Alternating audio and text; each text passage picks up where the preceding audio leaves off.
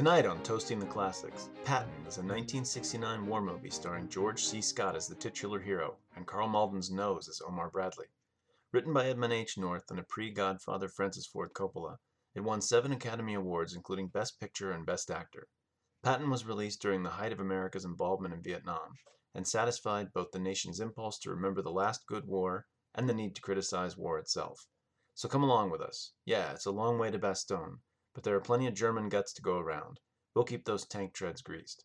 Treat yourself. Pop open a bottle of Armagnac and pin on that third star even if the Senate hasn't confirmed it yet. It's time for Toasting the Classics, Episode 2 Patton.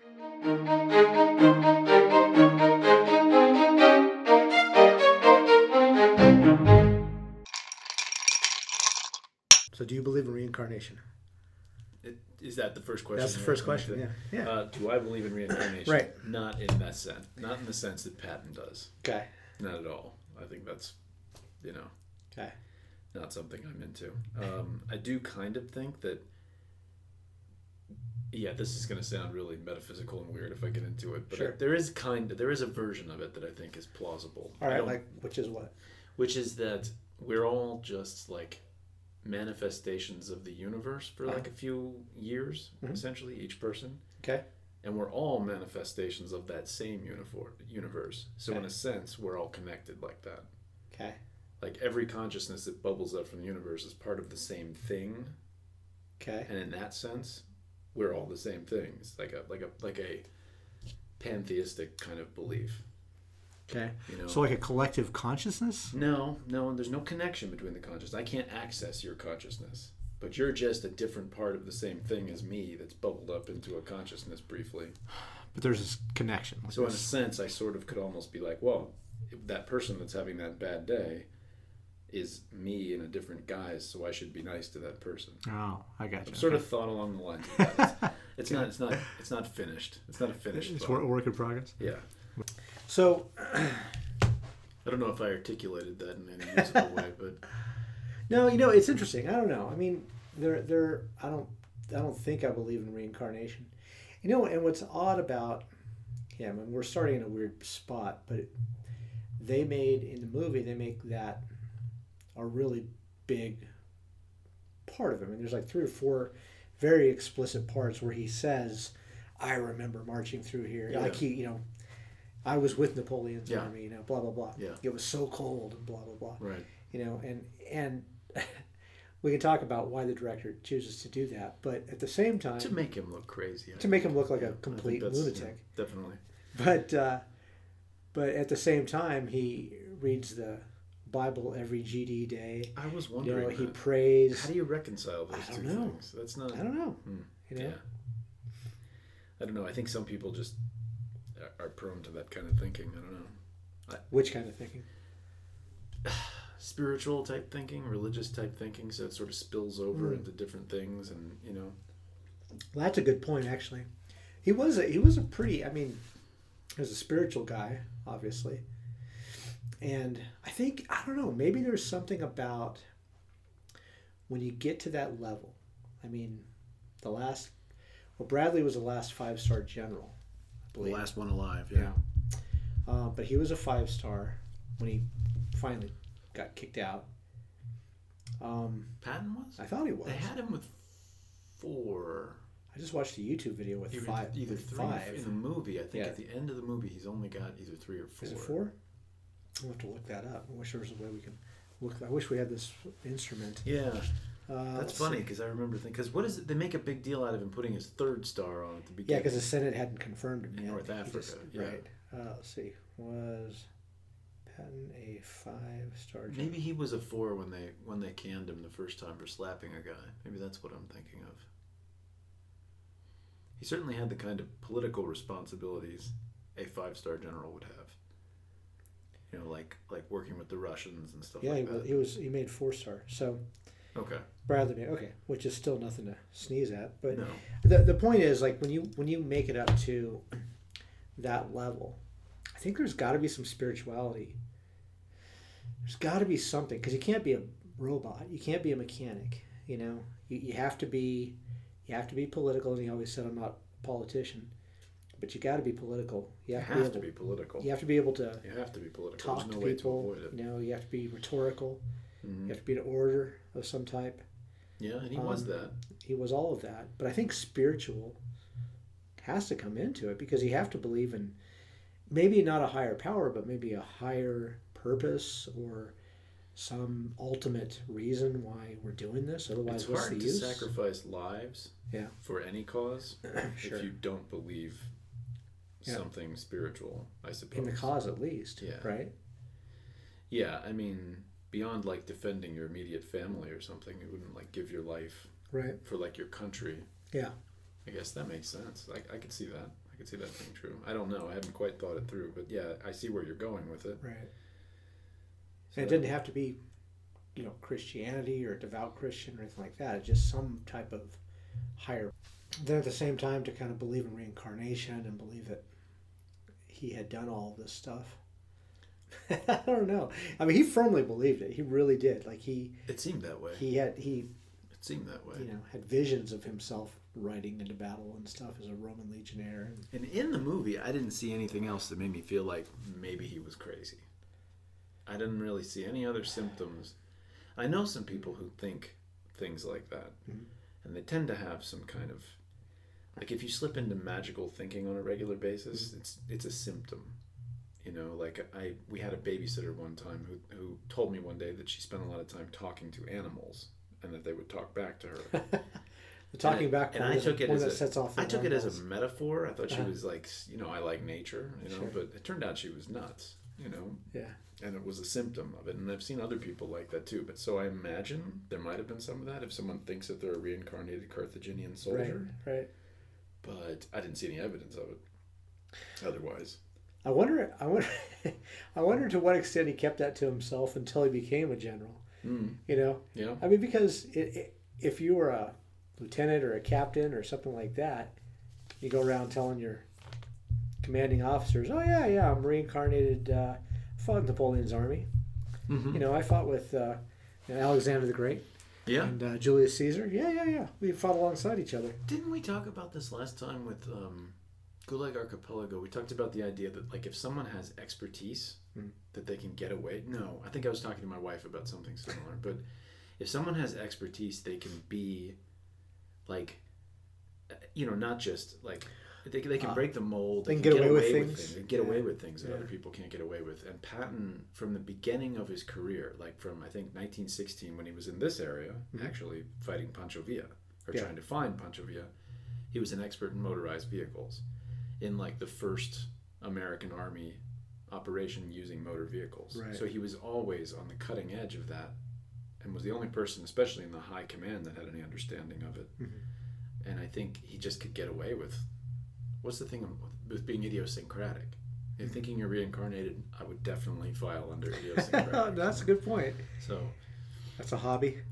yeah. Well, he was a history. I mean, history buff anyway. History so- buff, definitely. Yeah. Yeah, that and that was the thing where I, I kind of got the idea that they were playing up that the Germans, the smart Germans, could see what he was going to do because of that kind of thing. They knew that he was like a military history buff, Mhm. and there's certain things that you're like, you know, somebody's going to do if they're fascinated with history. And Hitler Right. was the same way. Right. Hitler directed operations based on things from his reading of history. He was a broader his, historical reader, not just military history, Yeah. but like you know there were you know naming the thing, naming the invasion of Russia Barbarossa, and like insisting on doing it to try to beat Napoleon. I was gonna say, Even did he not? Did the he not? lesson did he- of, is Yeah, not to do it. Did he not read that? That the Yeah, the well, whole No, history of Napoleon. no, apparently not. Well, I mean, as an example, Patton's talking about invading Sicily, Mhm. and he sits there in a room of other people that I imagine have read Thucydides, and he's talking about Al- Alcibiades invading Sicily Mhm. and how that makes it a great idea. And I'm like, is no one in this room going to bring up the fact that Alcibiades' invasion of Sicily was infamously disastrous for. Athens Yeah, and like failed. ended the Athenian Empire? Like, are we Right. not going to talk about that? Because Yeah. that seems like an obvious I don't. retort I to don't. me. I don't Like, think. I don't think. I think it was. The point was that they both knew that Sicily was the key, to to for, for to for Italy to fall, you get you take Sicily. I don't think that he was going to do it the same way, Right. but I think they both saw that Messina and Sicily, you know, needed to, to fall um, because that was the key. Yeah, I gather the dispute was that Corsica or Sardinia could have Or equally Sardinia, been used yeah. as as Was it. Messina too, though? No, no, Messina is the the city, the, Yeah. the one that's across the strait. But to from- get up to it, you mean? About Sardinia well, the choice Corsica, was yeah. they needed they needed a place where they could get a little bit closer to Italy and the European mainland to be able to use bombers and things like that Mm-hmm. to be within air cover as you were doing operations in Italy. Right. And they could have done Corsica, Sardinia, or Sicily, right. but they chose Sicily. I imagine they chose Sicily because the lines from North Africa are shorter. I don't I don't know. I, I don't really see any other reason. Yeah. I mean, but it seems like the obvious Right. choice to me. I don't really. And a lot of that's hearsay. I mean, I so I looked up the. Uh, I don't know if you you read the story of the making of the movie, of Patton the movie. Um, Not in any detail, no. so, Patton's family never let them. Oh, yeah. Never worked that. with them. Yeah, I they they, they that. refused to work They had with to wait them. till the wife died, right?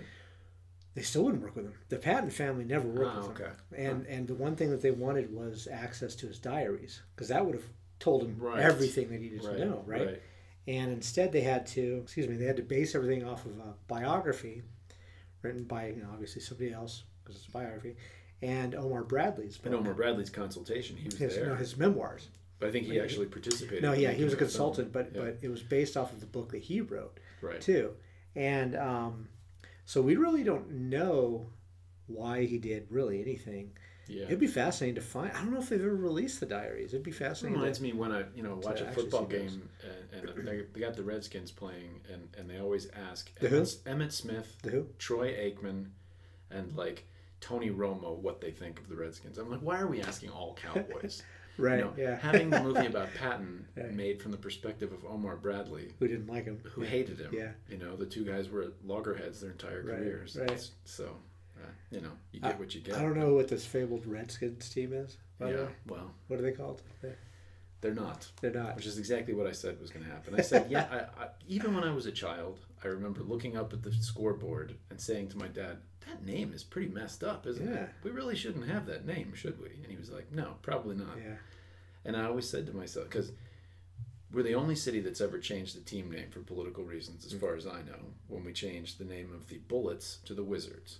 Mhm. So we changed the Bullets, which is a cool name, and we ended Right. up with Wizards, which is like it took me 10 years to get used to that name and Yeah. start rooting for the team. It's a pretty lousy name. It's a terrible name. Yeah.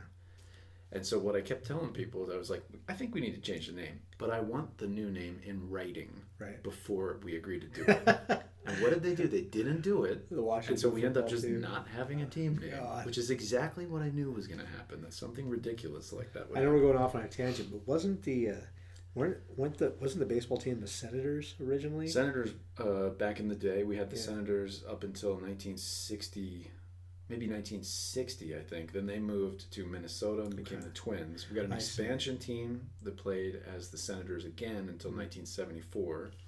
Then they moved to Texas and became the Rangers. okay. So we didn't have a baseball team for 30 years. No, Got a team back in 2005 and went with it. But the Nats was always a nickname for the Senators. Oh, like the way that the Yankees are called the Bronx Bombers Mhm, right. or like what are some or you can call the Pirates the Bucks. Right. There's like a second nickname, and it was Sure. always the Nats. So Okay. they just Well, went that with that. sense. I think, is the history of the I Senators think I think there was a wasn't great. basketball team back in the '60s and '70s though too. Called I can't remember what it was, but I think they had a different basketball team. in DC. Yeah, could have sworn they did. Well, it was the Baltimore Bullets, and then they moved down and became the DC, the Washington Bullets in about 1977, give or take. something. I'm not. I'm not aware of any team. There might have been a smaller team before. Yeah. that. That was a digression. that That was that was a, a that was a digression. digression. But I suppose that's the nature of the beast, right? Kind of Yeah. going for that. What's that? We're kind of going for that, right? We like I think so. digressions are good. Yeah. Yeah. So we covered reincarnation. Uh huh. Yep. Um, Reincarnation and magical thinking. It says in my notes. magical thinking. Are those in your notes? Yeah. I actually use that expression because that's what I was like. I, I don't know what I would think of somebody if I was talking to somebody. I, you know, I went on a date with a girl one time, Mhm. and I actually was really liking her. And we stopped, but we had like a nice dinner. and We went to like the bookstore afterwards, just chatting. Mm. And she got out this big book about fairies and Oh, started telling me how she believed that fairies were real. And I was Wow. like, I, and she, I remember she put the book down for a second. She looked at me and she's just like, "This isn't going well, is it?" And I was oh like, oh my god! "Yeah." Was it a blind cool." date? No, it was just somebody I met at a party, and then we went out later. She turned out to be a know. kook. Yeah. Have you ever bothered to look somebody like that up? Maybe I was too judgy. I don't know, but I mean, Look just, somebody like that up on Facebook and just see like, are they? Do they own like a like a, you know, some type of? I think this girl got married. tarot and had a reading. She you did know, nothing crazy. Nothing thing or- crazy. Yeah. She she do like, you know, s- ask her. She will she read your palm or something now? Does she? She might have done that then. I don't know. Maybe that might have been. You know. I mean, I went out with a girl who was a massage therapist around the same time, so, so I guess I was hanging out with hippie chicks. Yeah, apparently. Wow, let's Yeah, about how that happened. All right, back to we were talking about a movie, weren't we? We were, yeah. All right. I, you know what? The one thing that I was I was really really disappointed in in that movie Okay. is that they stole the theme song of Police Academy to to make that. And do you know what other movie. used almost the same music? But And by the way, it just ran with Patton. Like just, just we talked about this movie last time. It's Red Dawn. Red Dawn has the same did it? music. Okay, okay. So there's that. There's that. Bam, bam, bam, bam. Is that was that Red Dawn that used that? I think so. I Wow, think so. I had, okay. didn't go back and watch the movie, Yeah. but there were other scenes. Like there's a scene where um, Patrick Swayze's talking to the like the like actual military guy that joins them, Mhm. and he's like, "Oh, look at the claymores up in the trees," and like sets off the bombs in the trees, and they fall, and it's like that is in Patton. That attack is like filmed based on what happened in the movie Really? Patton. Yeah. Oh, interesting. A whole bunch of stuff like that. The tanks in the snow, the Tanks in the snow. Yeah. the I guys attacking them in the snow with the white I- I uniforms. kinda- I whole- you could you that. could tell that the guy had Yeah. watched Patton. It was it was that was maybe his that. favorite war movie. Yeah. Um, there was a lot of the DNA of that movie in there. But just to have Police Academy use the Patton did they? Yes, it's right. I mean, it's right. Huh. The opening credits for Police Academy. Okay. Start okay. starts with that. You sure, it's not just similar. No, I think it's the same one. Okay. And right. so that was uh, they were nominated for an Academy Award. I don't know who got the Academy Award. So it was 1970. You mean the score? Yeah. Hmm. So original original score. So hmm. let's see. Um, 1970 Oscar for film score is not something to have at my fingertips. Just Academy. I kind of know the best pictures a little bit, but not that one. Wait, was Patton Best Picture? It was, Yes, right? Yeah, yes, that's what was, I thought. Because I think I had made a list of movies that were Best Picture, and I just kind of want to watch them all at some point. Um, so, So- that was that was how this made my list. So it- would it have been 1970 or 1971 Oscars? It came out in 1970. Well, it would have been the show in 1971, but yeah, it was the 1970 Oscar All right. Well, it didn't matter. So 1970 was Butch Cassidy and the Sundance Kid. for the score. Yes, and then Okay. Love, the Love, raindrops falling on my head. I think yes, and Love Story. Love uh, story. in Never saw that. 1971. I've Never saw that. I've heard of it. I I've know never heard of it. They talk about it in um, in uh, what's the one with Meg Ryan and Tom Hanks? Is that Sleepless in Seattle? Yeah, Isn't that all about love story where they go and they meet on the Empire State Building? I have no idea. Oh no, I think that's a completely di- I've never heard of that's a different movie they're talking about. My bad. I don't know. Yeah. No. Yeah. Which they reference Dirty Dozen, which is kind of similar Mhm. to Patton. Kind of- uh, Dirty Dozen, I think, holds up better. than Patton. me. I think so. It's still fun to watch. Maybe Patton was. It's a different kind of movie, though. Yeah, it's a different. I mean, of movie, Dirty true. Dozen was was really was a shoot 'em up, and I, I really love that. I love Dirty Dozen. It's Yeah, such it's a, a good, good movie. It's a good movie. Um, and yeah, it's just a completely different type of movie. The Patton, the bio, this is a biopic, right? And it's Mm, not really though, because it's just when he's in the military.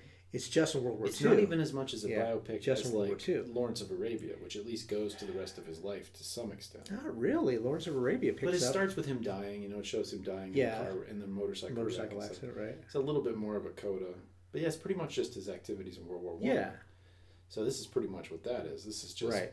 what And did it picks do? up because this is what made him. I mean, this is what he was a general. He was a Mhm. brilliant general already. Mhm. But you know, geez, he'd been in the you know he's a West Point grad, Virginia Military Institute grad. He'd been in the army thirty something years. Mhm. You know, so he was going to be either a general. well, he was going to be a general, right? Right. With all that, you know, uh, that grooming, I guess. And but this is what tested him. This is what he wanted. This well, that's what, why he's so upset when he's not in the war yeah, after they like he France. wants Like, to yeah, do this. He sees himself as leading men into battle for a great cause or Right. something like that, right? Right. In a desperate situation. It's kind of like you know, it's funny in a way. This this is really way out there, but Catcher in the Rye. Okay, Okay, I'm listening. um, main character's name. Uh, what's his name again? Holden Caulfield. Holden Caulfield. You know how he would he would imagine stuff, like like he would always imagine himself like he would imagine like somebody's gonna you know stick some up and you know and, and it was almost it was like this just a, these what a kid does and that was kind of the whole thing what Yeah, Caulfield was it's a kind of kid like daydreams, right? yeah like daydreams but they're like these either he's the hero or something I sensational still, I happens still to do him that. I still Right. imagine things. Yeah, so that's little heroic. that's sort of what he myself, what yeah. he you know what he was doing i always saw myself as you know as as leading men into you know battle for a great cause or something like that like he can daydream and see himself doing that you know Sure. just kind of a weird i don't know just a weird little little tick you know Hmm. but again you don't know if, if he really said that or if, if it was just all bs because we don't have the diaries so But do we not? Did history not end up with the diaries? I don't really know because Well, that movie all- that movie didn't hit, end up with the diaries. So No, the all movie you didn't do, work from them, all you can do is whether- speculate based on what other people said about him. right. You know, Right. and a lot of people didn't like him. so Yeah, definitely. Well, I mean, some of the stuff is pretty boneheaded. I don't really care about the slapping incident. I mean, I didn't really. That's weird. That's a weird thing to do. Mhm. But the thing with like antagonizing the Russians was like, what are you thinking? Like, I didn't get that. yeah, That's that's like, what are you trying to do here? Like, this is clearly not your job to predict what the next war is going to be Yeah. and be a jerk to the people that are our allies in this war. You know, and I think we talked about this last time, but they were clearly bad guys, yes, like as well. I mean, Yeah. but you know, that's not your job as a general to Well- make those decisions. You know, then look at MacArthur in Korea he got himself canned and right because he wanted he wanted to do the he same thing. to attack the Chinese, Yeah, and, I mean- and he was right. Truman was right to can his ass. Well, I don't know. I mean, you you look you look back at history, hindsight's twenty twenty. You know, how much pain would we have avoided on either case? That's on Right. the president to make that call. That's true. It's not on the general to start you're right. antagonizing the other side into causing a war. That's Well, no, no, I'm not. definitely yeah, the chain of command. I don't. I don't disagree there. It's but not that Patton but but but, right but foreseeing foreseeing the problems that are going to come up right. as a result of these, you know, a holes, you know, doing what they're doing. Yeah. You know, and and he saw that. He saw how they were. Saw how they I acted. everybody saw it. Yeah. Everybody saw it. And and everybody- MacArthur did the same thing in Korea. So that's why he got canned. Mhm. You know. Yep. Um, and then was it for- was it Eisenhower that replaced him in Korea? I think so. No, it was Matthew Ridgway in Korea. Really? I thought I just sworn Ike went to Korea. No, I, Ike was president in 1952. yeah, 50 to 52. Well, he might have fired him. He might have fired him, and thought Ike was but Truman president- was still president. yeah, Ike was president like 58. No, Wasn't? Ike, Ike would have been elected in 19, the 1952 election and started in 53. So Okay. he, he Alright. was president for the Korean War, but The end of it. not at the firing of, of MacArthur. Yeah, I think that That's was Truman. I Truman. believe, yeah. But yeah, what Ike, what, I don't think Eisenhower was actually still in the army at the time. I think he was just like a politician already. I don't know what he did between the end of World War One, World War Two, and becoming president. I think, I think he was. I think he was the general. I don't know. I don't know. Let's It's not in Korea. It's Matthew Ridgway was in charge in Korea after um, after after MacArthur left. That much I'm confident about. Yeah, how confident? Confident that it wasn't Eisenhower, hundred percent. Not not the general in Korea. Not the general in Korea. Confident. I believe Matthew Ridgway just replaced MacArthur as being in charge of Korea. There may have been some interim guy, but I'm not sure. Hundred percent. Yeah, and being he was really cavalier about keeping Nazis in power. Yeah, That was he definitely. I mean, I know they had to do that, right. and we made that mistake in Iraq, not keeping Ba'ath Party Right. people in power. But you needed to be like, I'm sorry, this sucks, but this is something we have to do. Not like, well, I'm just going to put a Nazi in charge of things. You know, you, you don't want to be like flip about Right. it. You know, it's a little, it's, it's definitely not uh, um, ideal. By the way, Mhm. one word they used in this movie that I want to bring back for Germans is the Boche. I want to start Boche? calling Germans the Boche again. I love that. I used to read a lot of World War One. Oh, that was in uh, French, right? Yeah, Yeah, French, but they them- used to use it in Britain too. They used to call them the Boche, and I was like, oh, we got to start using that again. We run into some Germans or Huns. Actually, Huns is pretty good. I like Huns. Huns is. Huns is pretty good. Yeah. Huns is good. What, I wonder where that came from. That was from World War One. I. mean, Just what they call just thinking World of them as being barbaric savages like the Huns, I guess. I, I'm guessing. Well, that was a yeah, that was a Germanic barbarian like tribe, the, the Mhm. Huns, right? Well, Yeah. no, they're not Germanic. The Huns were not Germanic. The Huns were from the steppes. We don't 100% know Mm. a lot about who the Huns were. Some people think Mhm. they're connected to this people that fought against the Chinese that show Mhm. up in Chinese records called the Xiongnu. And we don't 100% know they're connected, but they're Mhm. somebody from Central Asia. They're not Germans at all, the Huns. And this, ladies and gentlemen, is why you don't play him on trivia night. Yeah. Yeah. Well, not when it comes to that kind of thing, right? oh, we got the train going by. yeah. That's lovely. Also, yeah, you, won't be able to hear it at all. Yeah. Yeah. No, only everything's rumbling. Right. Um, okay, so went over the theme. What, what are some other things that you've got got written down there? What are some of your notes? Oh well, I mean, like that open speech, Uh-huh. right? Like to, to start with that, like, what do you think of the the? Would it be the director? No, it'd be like the writer. And by the way, do you know who wrote the script? Yeah, yeah. Um, Francis Ford Coppola. Isn't yeah. that funny? Yeah, that I, I didn't know. I mean, that. with yeah. another guy, but Right. Yeah. so he wrote Best Picture 1970, right. Directed Best Picture in 1972 and 1974. Right. So this man's personally responsible for like three. But didn't he write? Didn't he write the the screenplay for Godfather too? I think so. Yeah. So he would have gotten. I think he got best screenplay too. Yeah, so I think he Best just nailed Picture, he was director, basically dominated the seventies. the yeah. movies from Yeah. 1970 to 1975. Do you know what one of his best friends was? George Lucas. Is that right? Yeah, and f- so Cop- Coppola, there's some weird for that THX was that movie that uh, Lucas. THX 1138. Yeah, uh, Yeah. Coppola had some. Weird, Do you know when they go get the princess on the Death Star? Yeah. She's in cell block Right. 1138. Yeah, yeah. Uh, but Coppola had some weird connection with that, like because they were all like buddies in film school at USC, That and, makes stuff. and uh, and um, they were all helping each other out because they're all they're all poor like you know, independent filmmakers and stuff hmm before you know any of them got anything. I, I, can't remember what what the whole story was.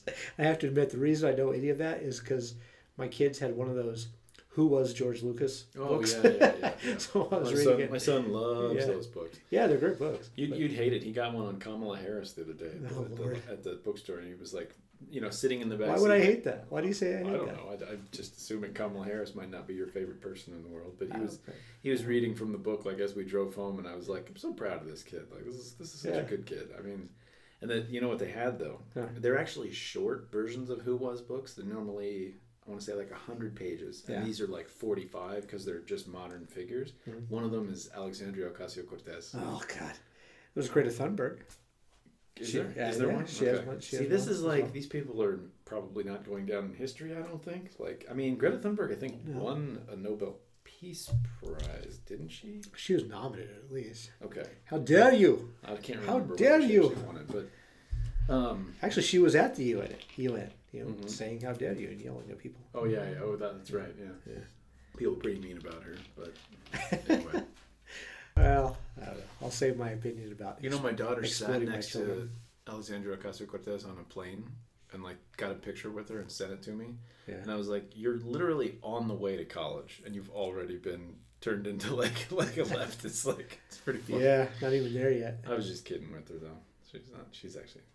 It was pretty funny though. I was like, yeah, I would have done that. I would have taken a picture with her too. Sure, why not? Why not, She's right? famous. Why Yeah, absolutely. Who cares who she is? Take a picture with Michael Ask her Jackson. to ask her to make a drink for me. Yeah, Yeah. right. You know why not? Yeah, Yeah, I worked as, as a as a waiter and like a bartender son in my in my youth. I didn't realize it was quite the ticket to to political stardom, and and like and martyrdom that No, it actually seems to be. Seemed like a good job to me when I was a young guy. right. Uh, Didn't really seem like a cross to well, bear. professional, professional, you know, servers prior to COVID, and depending on what Yeah. state you live in, still. Um, I mean, it's professional. It, it's a professional gig. Absolutely. I mean, uh, Vegas, for example, has uh, you know they're unionized over there, and so the the um, so all the, the hotels and casinos, you know, pay a really good wage, and they get fantastic tips. I'll bet they do. Um, so they, they make really good, really good wages. Where are we now? You know, one thing I did look up was uh, so Scott was uh, George C. Scott considered himself a moderate conservative. I always thought he was a liberal for some reason. I don't know why I thought that. Maybe because he was in uh, uh, Doctor Strangelove. Well, these Um, movies, Doctor Strangelove and this one, Mhm. on some level, you have to take them as like anti-war films, Right. right? So you would think Yeah. that's left-leaning, but not really. Why does it have to be? I mean, who's pro-war, right? That's not a thing you want to be. so it's like, especially like John McCain. nuclear war. Oh, you know, yeah. Are- you think John McCain was pro-war? He was a hawk, and he, he could be. He could be, but I don't know I mean, just- thought but Hillary war was too- a positive good. Hillary is too. Well, I mean, they, that was too, That that's was a right. that's a solution to to issues. Is, Right. is let's go bomb them and attack them and stuff like that. And and Yeah. there's people on both sides that feel that way. But Yes, I don't, I don't know why. I guess maybe it was because this is. I mean, this is. So this came out. It's shot in 60, 68, 69. I mean, it's in the um, middle of the of the Vietnam right. War. So obviously. so I'm gonna and I'm gonna look this up. Um, Mash was made. I'm gonna say 71, 72 maybe. Oh, I don't uh, know. Let's see. Yeah. Oh, the film MASH. Mash. Yeah, the yeah, movie, maybe the that sounds movie that sounds about right. Was I don't think I've ever actually watched the film of Mash. so the sitcom started in 72 but um, So we still had troops in Vietnam when Mash started. I didn't even realize that. so the, the novel came out in 68 1970 film in Yeah. 1970 okay Yeah, yeah. another one catch 22 did you ever watch that one Watch it? Yeah catch No, 22 I read the book, but I haven't actually watched it. um, so that one with i think alan arkin sorry, 1970 so you've got these you've got these ironic movies Right. catch 22 mash written in the 60s clearly anti-war came out the same year they both came out the same year as patton Well, now this Think one that. is more ambivalent about war. It's not. well I'm not getting hit in the face with an anti-war message.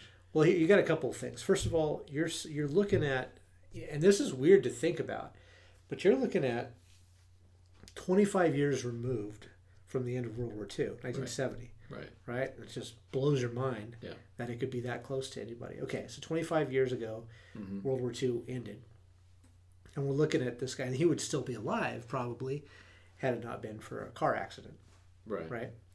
Which some say he was assassinated. is that what Russians. is that what happened to Patton? Yeah. Patton? I was thinking that. I thought I remembered that, but I wasn't Um, sure. there's a whole conspiracy theory about that.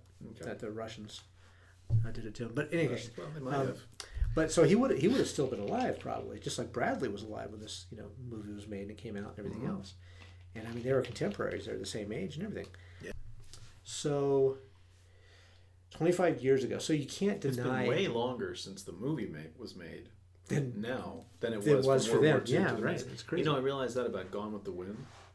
oh I know. Gone with the Wind, the film, is closer in time to the actual, Actual- Civil yeah. War than it is to us. Now that's weird. Just like Back to the Future, which sucks. Back to the Future is Yeah. closer to 1985 was closer to 1955. 1955 Yeah, sure, than sure. we are to the well, the 2015. We already had Right. that year. Yeah. Right.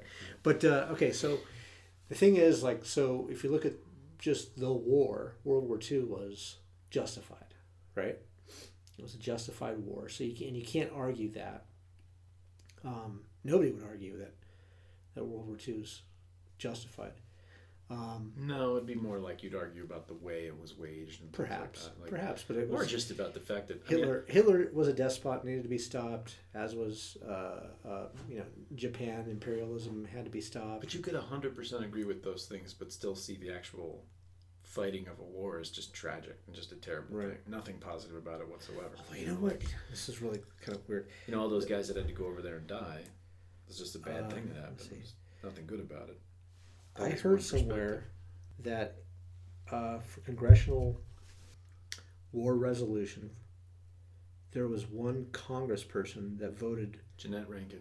Yeah, she voted both against World War One and World War Was she Two. in for World War One? I believe so. World War One. She was the only female congressman, I think, at the time. I think she voted against both of them. World. You know what? I don't think she was the only one. She she was the first female congressman, I believe, but she was not the only one at the time she voted against World War Okay. Two. Lifelong pacifist. I could have sworn she voted. voted against. I know she voted against World Yeah, War Two. both of them. Yeah, she voted against She World War One and World War Two. that. At least she's consistent. Yeah, no, that's true. Well, you But can it- be you can be a In any case, for for almost everybody, it was a justified war. Sure. There's one person we know that, that it was not justified for. right? Um, well, Charles Lindbergh didn't want us to fight against the the Germans. yeah, but he was sympathetic. Yeah. That's a different different thing. Although he came around at the end. Did he? Though they though they put him in the Pacific Theater, they were careful to do that. Yeah, that's good. That's good. yeah, he was. Uh, Every everybody could agree we should be killing the Japanese. Apparently, right. Well, you know, he was cleaning out Indonesia, I think. There's a lot of when you watch World War II movies that took place, or sorry, that came out within those first 30 years after the war. Mm-hmm. There's a lot of like seeing the Germans as not such bad guys. Now, I don't necessarily think every German was Right. a terrible person, Right. but nowadays you would never depict World War II with the villain, with the enemy as being anything but just Right. barbaric, evil, all Yeah. Nazi. Every everybody's a dyed in the wool Nazi, and you know. they weren't. See, Nazi they Nazi was a weren't. Of political thing. Of course they weren't. They got taken and, over. and you had regular soldiers and you had Nazis and you had SS. Yeah. Right. And the SS was totally different from the from the regulars, which were just you know uh, soldiers that were you know uh, drafted. So, so my mom worked with a woman who was German Mm-hmm. at her gallery. My mom had an art gallery in Virginia, and this woman was German, and she had grown up during the war.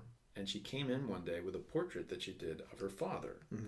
but she did the portrait of her father in his SS uniform. oh Jesus! And my mom was like, I "This can't. is not something that we could have Yeah. at the gallery." And she was Yeah. like, "What do you mean? He was. It was just his job, you know." Right. He was like, "No, no, sorry, yeah, that's not S- happening." SS. It wasn't a job to be SS. That was that was a different No. thing, man. No, that was. I think you had political. You know, that was how you got into the. Those are, those are believers. That's an guy. Yeah, that's exactly. an ideologue.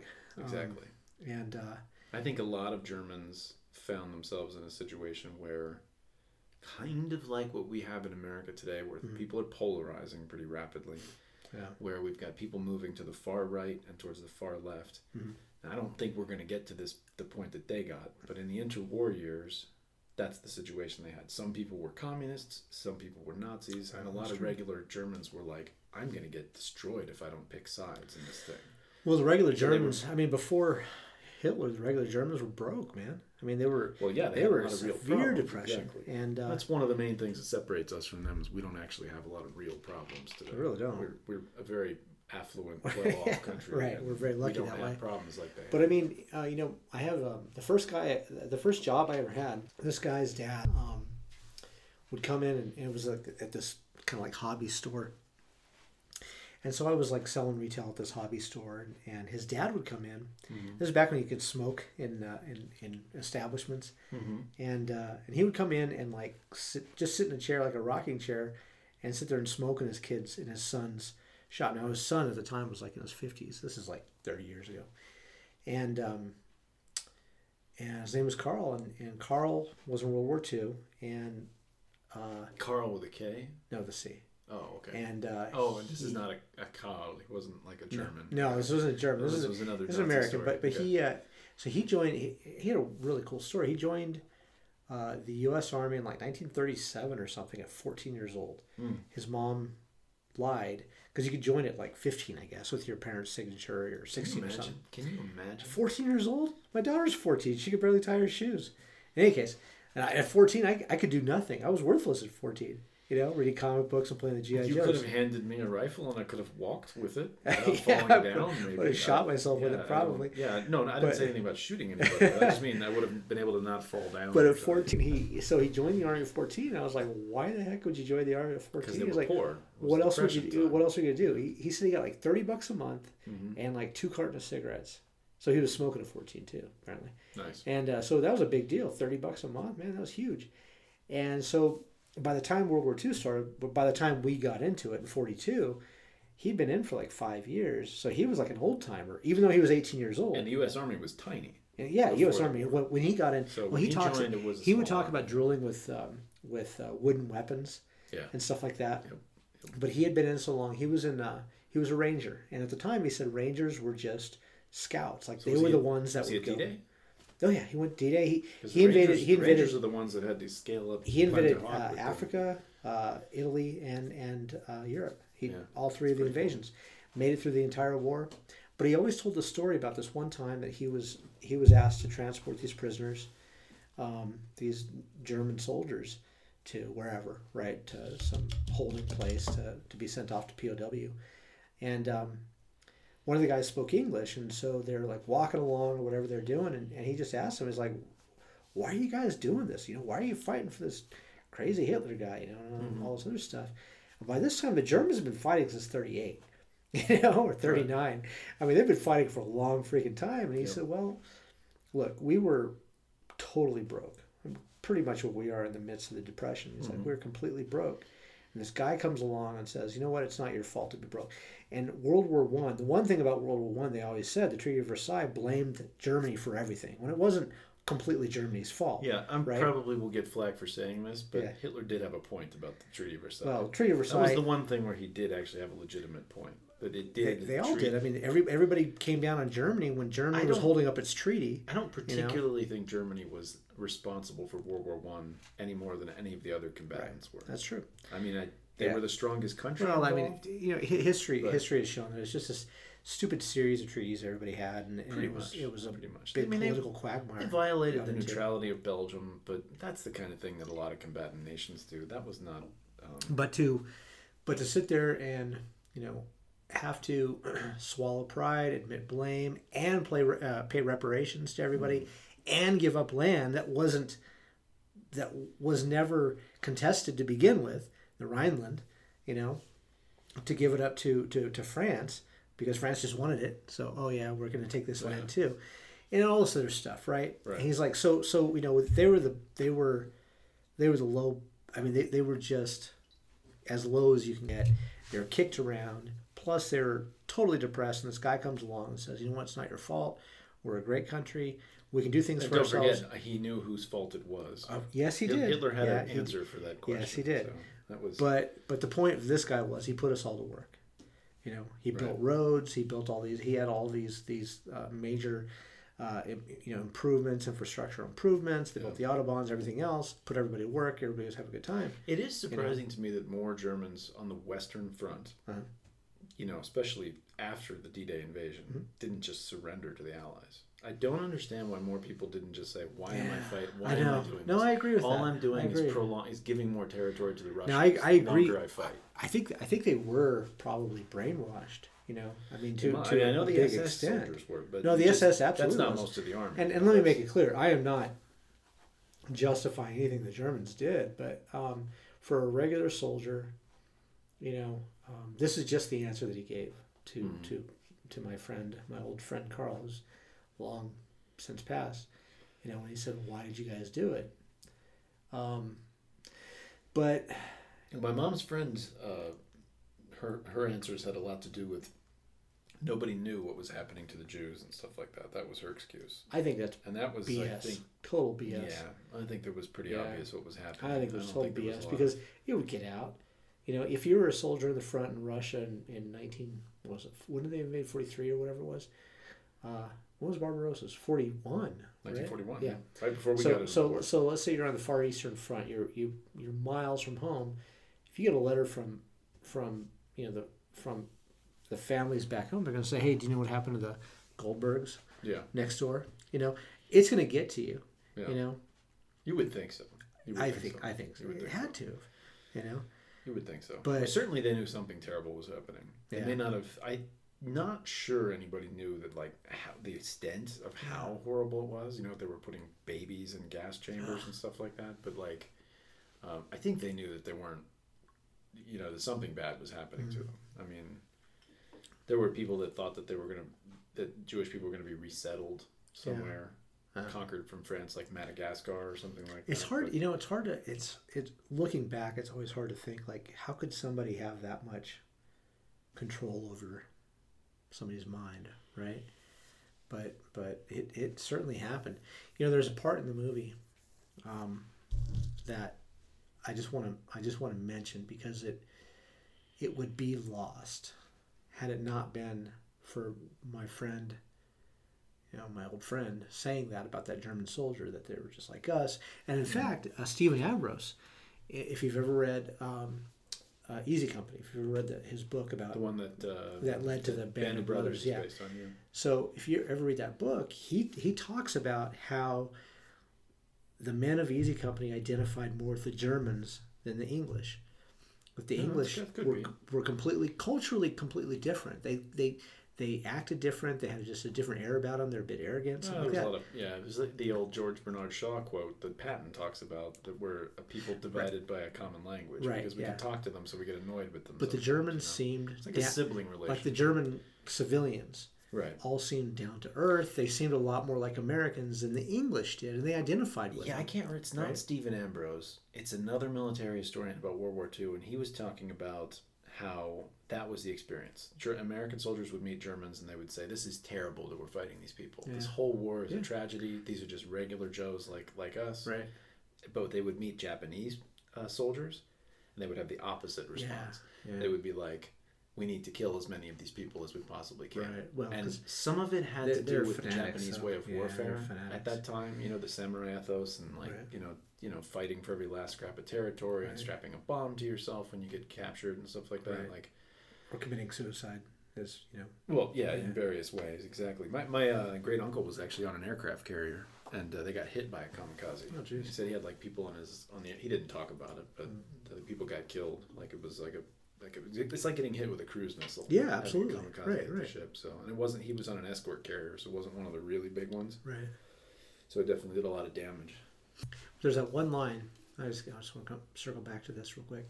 It was when they're in Africa, and it was when uh, they found out about Rommel, Rommel's potential ambush, and so they ambushed the 10th Panzer Division, and it was just a turkey shoot.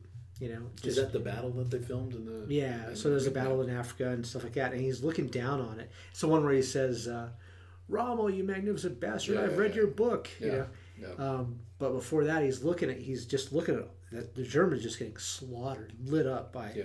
howitzers and everything else, and he What a says, waste of good infantry. "Ah, what a waste of good infantry," you know, and uh, You know what drove me crazy in that scene? Huh. And I actually had to look it up. So I was watching those tanks. they're all the same thinking, tank. Thinking, those are good looking tanks. yeah. Oh, yeah. Those are really good looking tanks. Those are not Mark IV Panzers like Yeah. the Afrika Korps would have been using in So- 1943. I looked it up. You know what tanks those were? Those are M48 US Patton tanks. Those are okay. Those are patent. They're tanks. cool looking. They look Yeah. way more like the T-34 tank. They've got the sloped armor. The Mhm. Mark IV is this like boxy, uh, it looks like a PT Cruiser kind of, you know, with these these straight up Mhm. lines and stuff like that. It's an ugly tank. Very effective, you know, for Yeah. the early part of the war. But um, that's not what they were using in the movie. Yeah. It was really obvious. Like if you if, you have any That's how it always any is. interest in armor That's how it always you is. know? It was like you know, all the bad guy like in, in Top Gun or something. They're all like A four Phantoms or something. They're all like American Yeah. jets. Yeah, you know? yeah, yeah, It's just always yeah, no, yeah, it's always the same thing. But you think they could have gotten a hold of a couple of German tanks? let's see, 70, 25 years later. I don't know, man. I mean, Maybe. I mean, I've. I think American surplus. So I, I was reading. So a lot of it was filmed in Spain, and one of the reasons that so much of it was filmed in Spain was Spain had this huge surplus of American Right. Yeah. war surplus. And you know what's weird about Spain in 1970? Huh. They have a dictator. They're still under Franco. Yeah, as far, I know, As far as? I know, that's Yeah. around the time when Franco died. But I Yeah. think it might have still been Franco in charge of Yeah. Spain in 1970. But we were friendly, I guess. I don't know. I guess. But Maybe it's Salazar in Portugal that lived until 74. Maybe Franco was out in 1970. It's right Yeah. around that time. it could have Yeah. been, yeah, absolutely. But I think I think there's a reason why they didn't have a lot of German.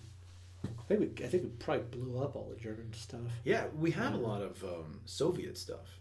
Yeah. But that's because we fought against other countries that were using the Soviet Right, stuff no, secondhand, and we Yeah. captured. We didn't capture Right. it from the Russians. We took Well, the Soviet stuff you could and- you could yeah. buy pretty much wholesale. Well, it's like our stuff. fell. It's all over Yeah. the world. You know, Yeah. it's just spread everywhere. I remember when I was a kid, uh, I remember you could buy like American like World War II surplus still. So I was born in 74. So we're talking like 35 years after the war. So like 1980, 82 or 83, I'd, I'd go visit my grandparents and they would, uh, I think they subscribed to like Popular Mechanics or something like that. And yeah. you could buy like surplus, at the back of it in the classified, you could buy like surplus Willys Jeeps, half tracks. I remember going to. I uh, remember seeing a half track for sale one time. I remember, I love those. like- those like, are so cool. you could buy tanks. There's like there's all kinds of junk you could buy Yeah, from like be. World War II surplus. I remember uh, rifles because also my, my grandparents, of course, is World War II generation, so they are Mm-hmm. NRA and they they subscribe to the American Rifleman, which is the NRA like periodical, their magazine, Mhm. and you could buy like surplus M1s. You know the the, the rifle from Yeah, World sure. War II, like all, all kinds of stuff in there. It was uh, it was pretty funny. Um, and it was cheap too. It was like you know fifty bucks. Surplus stores when I was a kid, I think they had a lot of Vietnam crap.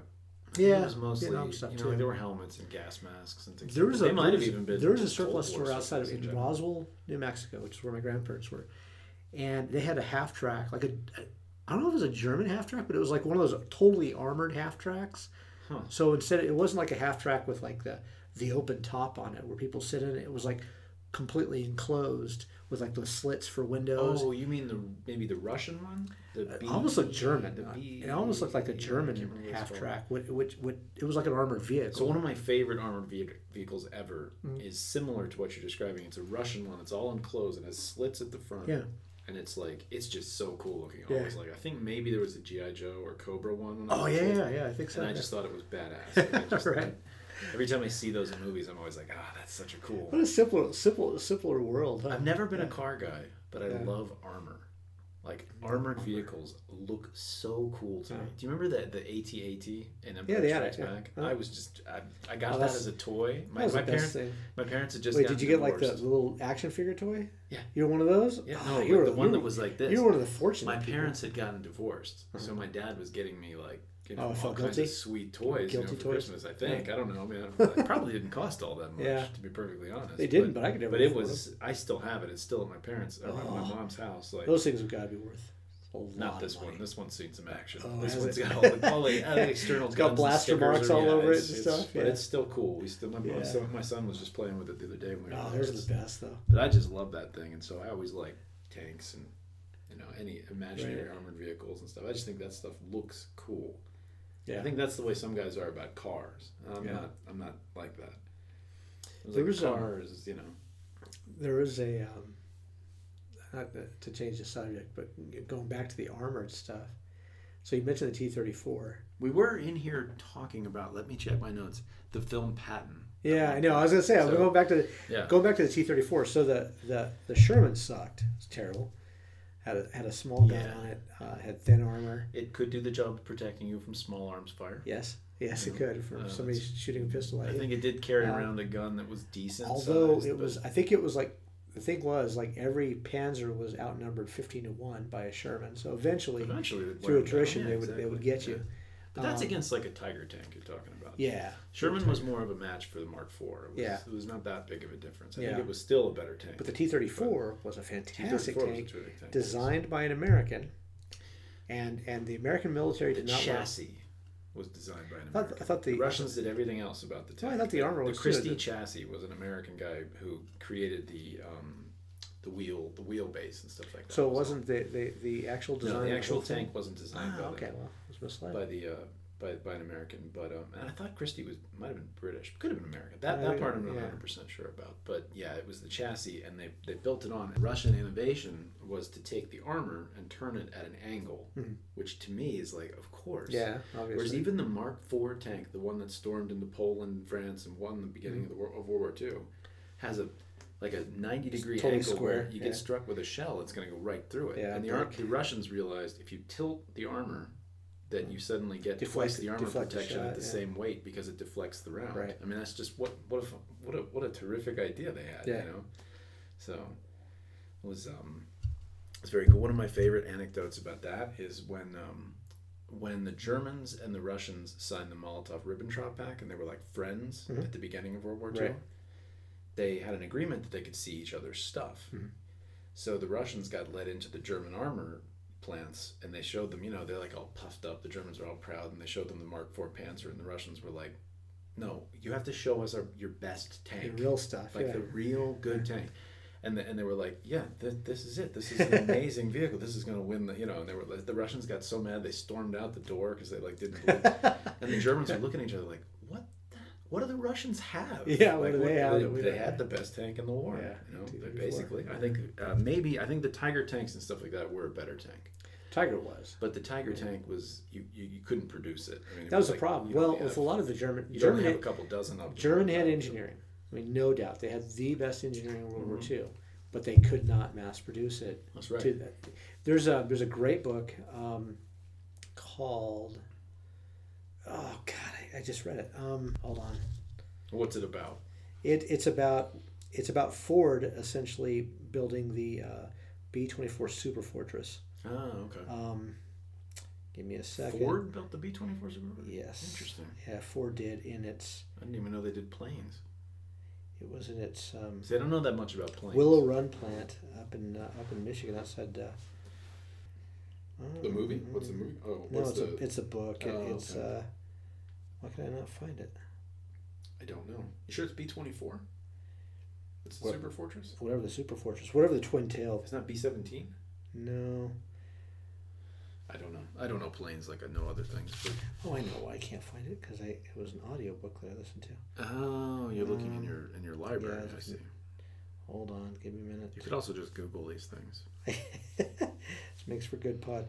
The Arsenal of Democracy Okay. by A.J. Baim.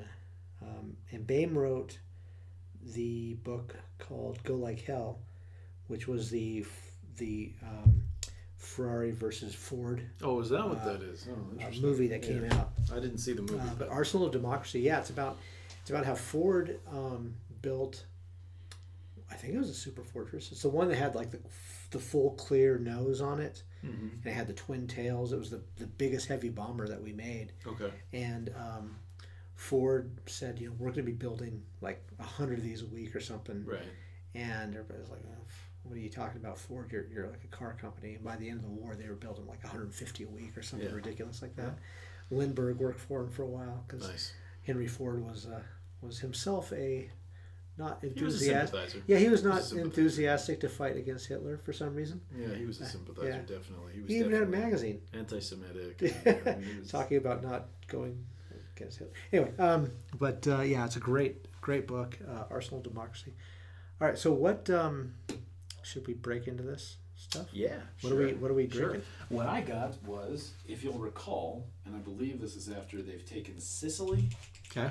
and they're in the. Oh no, is this going to be hard to open? Might have to actually call in a professional to open that. That's a little tricky for me. So anyway, they're in Sicily, and uh, Patton's stuck in that fortress, or sorry, in the palace, Mhm. and the, and his aide he gets removed as head of Third Army, Okay. and his aide tries to tell him that, oh, that's because you're going to be named, like, you know, commander of all the Allied forces, like Right. a whole army group. Right. Right. Right. And he's right. like, oh, okay, great. Really, do you want to have this? So he's got a bottle. So the aide has a bottle wine of champagne, or champagne. Yeah. and he's like, well, you know what? If you can find a bottle of cognac, I'll drink that with you. So Huh. that was the only specific reference to alcohol that I could, of any kind, that I could see in there. So this one's an Armagnac, which is mm-hmm. not a cognac, but it's the same thing as cognac, right? Mm-hmm. It's just the the appellation, the regional appellation. I think so. Do you want it neat or you want to put ice in it? Oh, let's do it neat. Yeah. All right, Let's do it neat. then that's what we'll do. All right.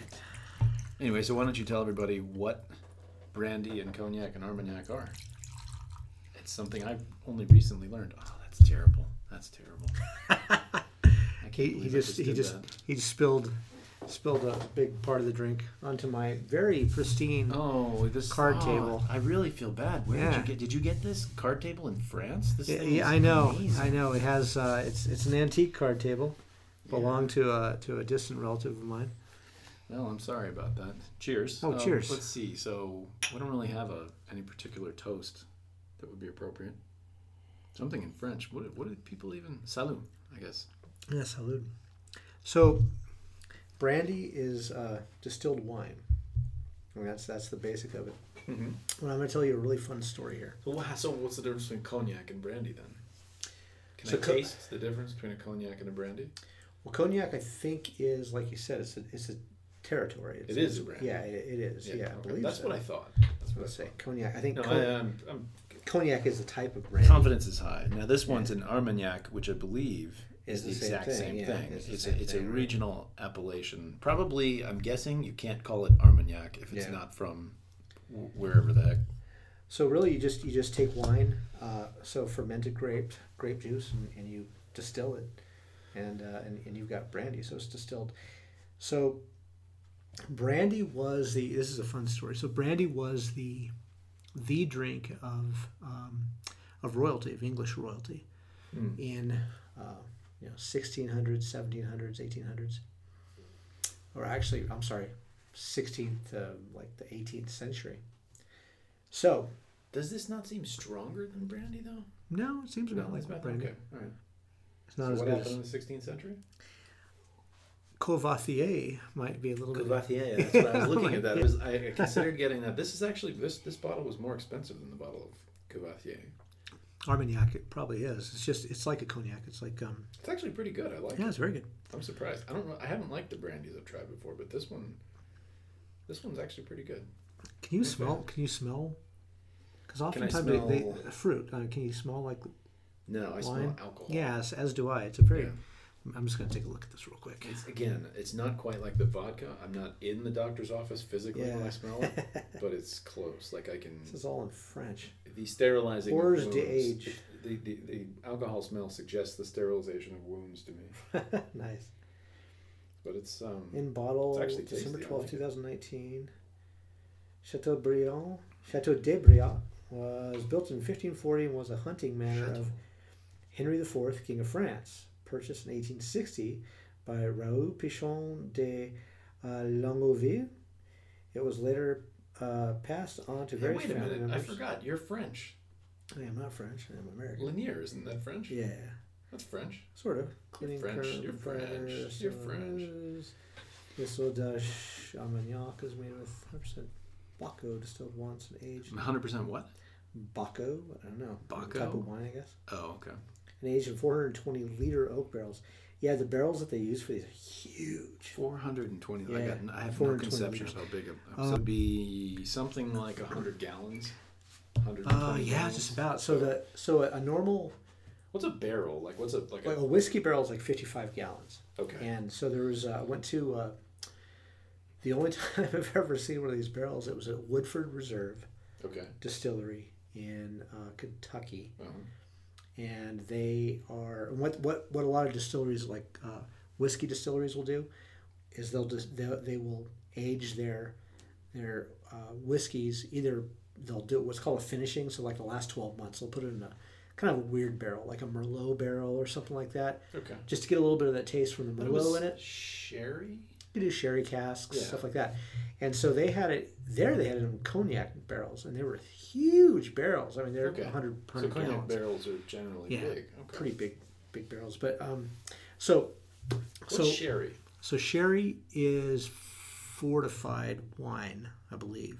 Fortified. Now fortified's different than distilled. Fortified means it's got uh, sugar in it. I think. Oh, Let me just make sure before I tell you something. Fortified means it's got sugar in it. Okay, so kind of similar to brandy. Like anyway, it's derivative of wine. Yeah, so sherry is a fortified wine made from white grapes. So you take wine, you, you fortify it with, with sweet something sweet, And then you let it ferment a little bit. Yeah. Because sherry's got more alcohol than wine, right? I think so. Maybe not as much though. If it's not distilled. Because this is this is pretty much like a liquor. I mean, Well, that's what it's distilled, so it is. It is. I mean, So it's 44%, yeah, so 88, 88 proof. Yeah.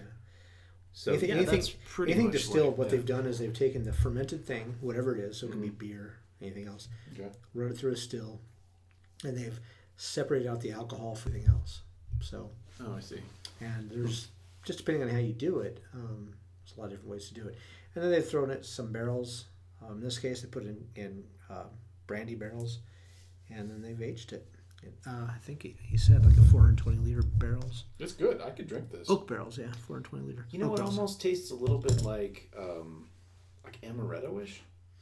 It's a little sweet when you drink it. Mm, It doesn't it? smell that way, but it kind of reminds me of drinking amaretto. I mean, it's it's just kind of sweet, but it's good. I like it. I like this a lot better than I've liked brandy in the past. So, So I what you may- want to do Okay. is you'll you'll want to aerate it in your mouth, okay, Right. Well, I want Like, to keep and- and- talking. And separate it from. So what what you'll do is you'll separate the alcohol from the flavor. And there's a couple ways to do that. So you can just kind of put it like kind of right here Is that what a lip. decanter achieves? No, decanter doesn't do What that. is the point? I mean, I just it It, sits in there. it's supposed to aerate it and, and and yeah. add to the flavor, but within your mouth though, in order Oh, to taste that, taste the taste that versus the alcohol. Because when you just if you just drink it, your mouth just gets coated in alcohol and everything Mm-hmm. else, so it's hard to taste it.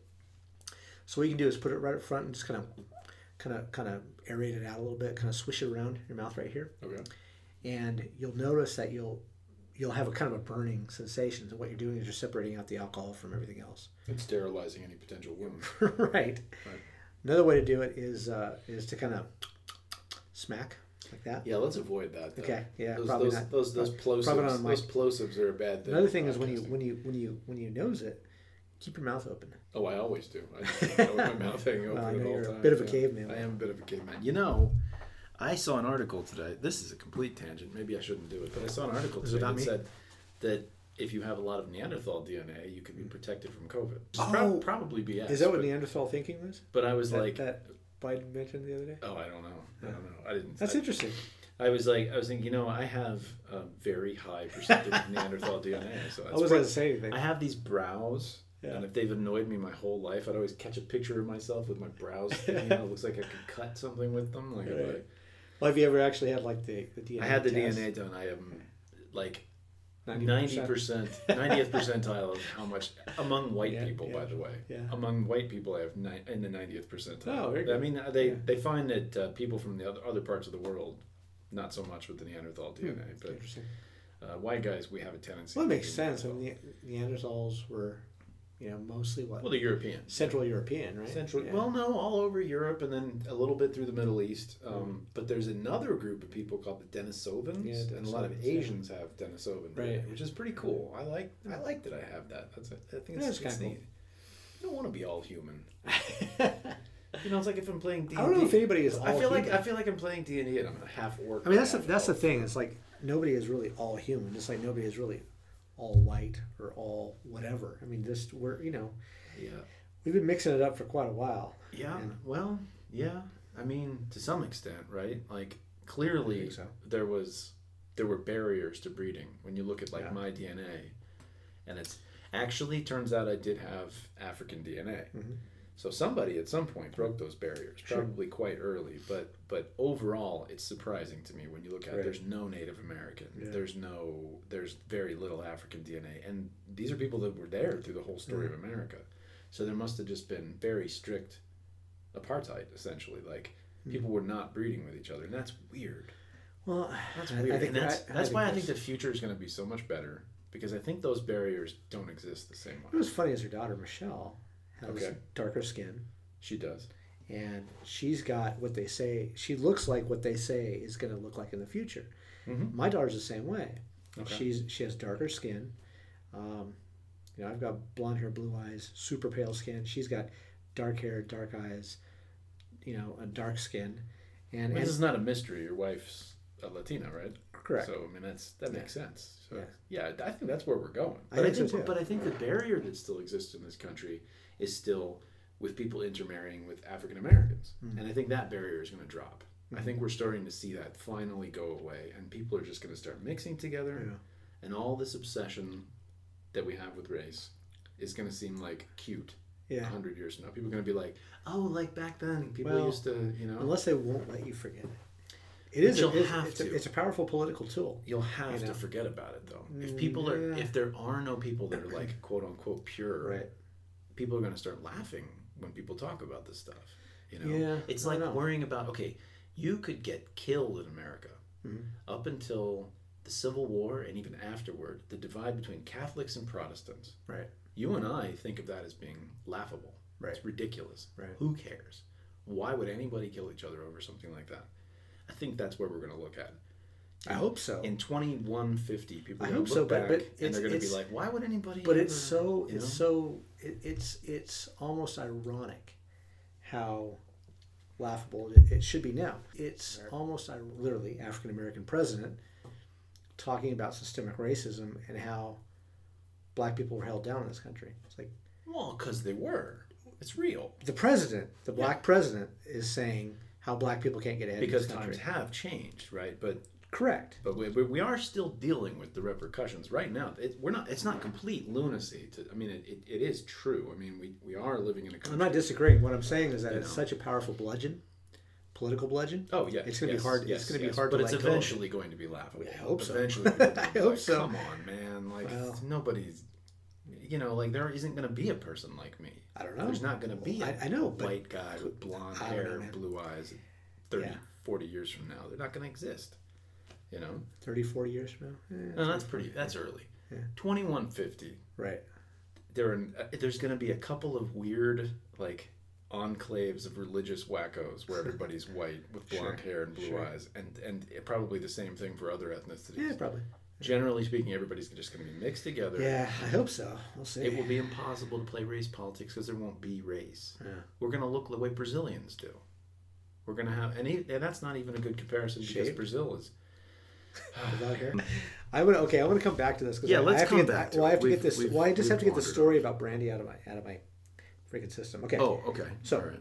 18th century naturalists uh, in America, in the American colonies, the American continent, and they're tramping around in the bush and they find native uh, grape uh, Okay. plants in, in, in the Americas.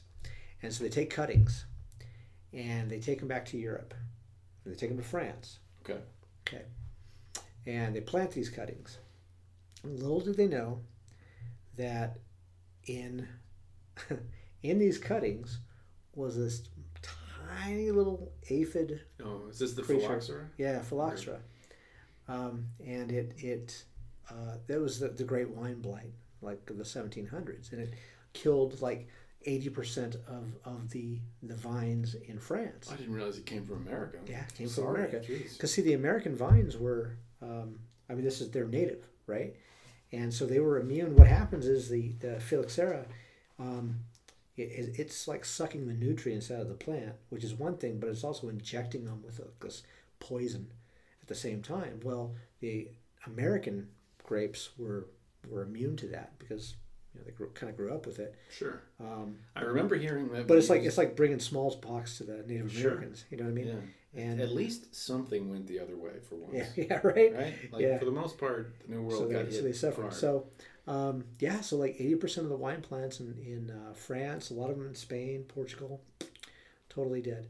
And Hmm. um, so what happened was brandy. This was a drink of royalty, well, the upper class in England. Mhm. Um, they would they wouldn't really drink wine so much, but as far as a spirit is concerned, they would drink this more than anything else. Well, the supply of brandy totally dried up. Well, sure. If wine is the- Right. So yeah. what, what do you do um, if you can't get brandy because Yeah. you don't have wine, if you're in England? if you're in England, you drink mead. Yeah. No, I mean that's an option, right? You look to the north. You look to the north of England. Yes. You get Scotch. whiskey. Oh, so whiskey. Scotch, yeah.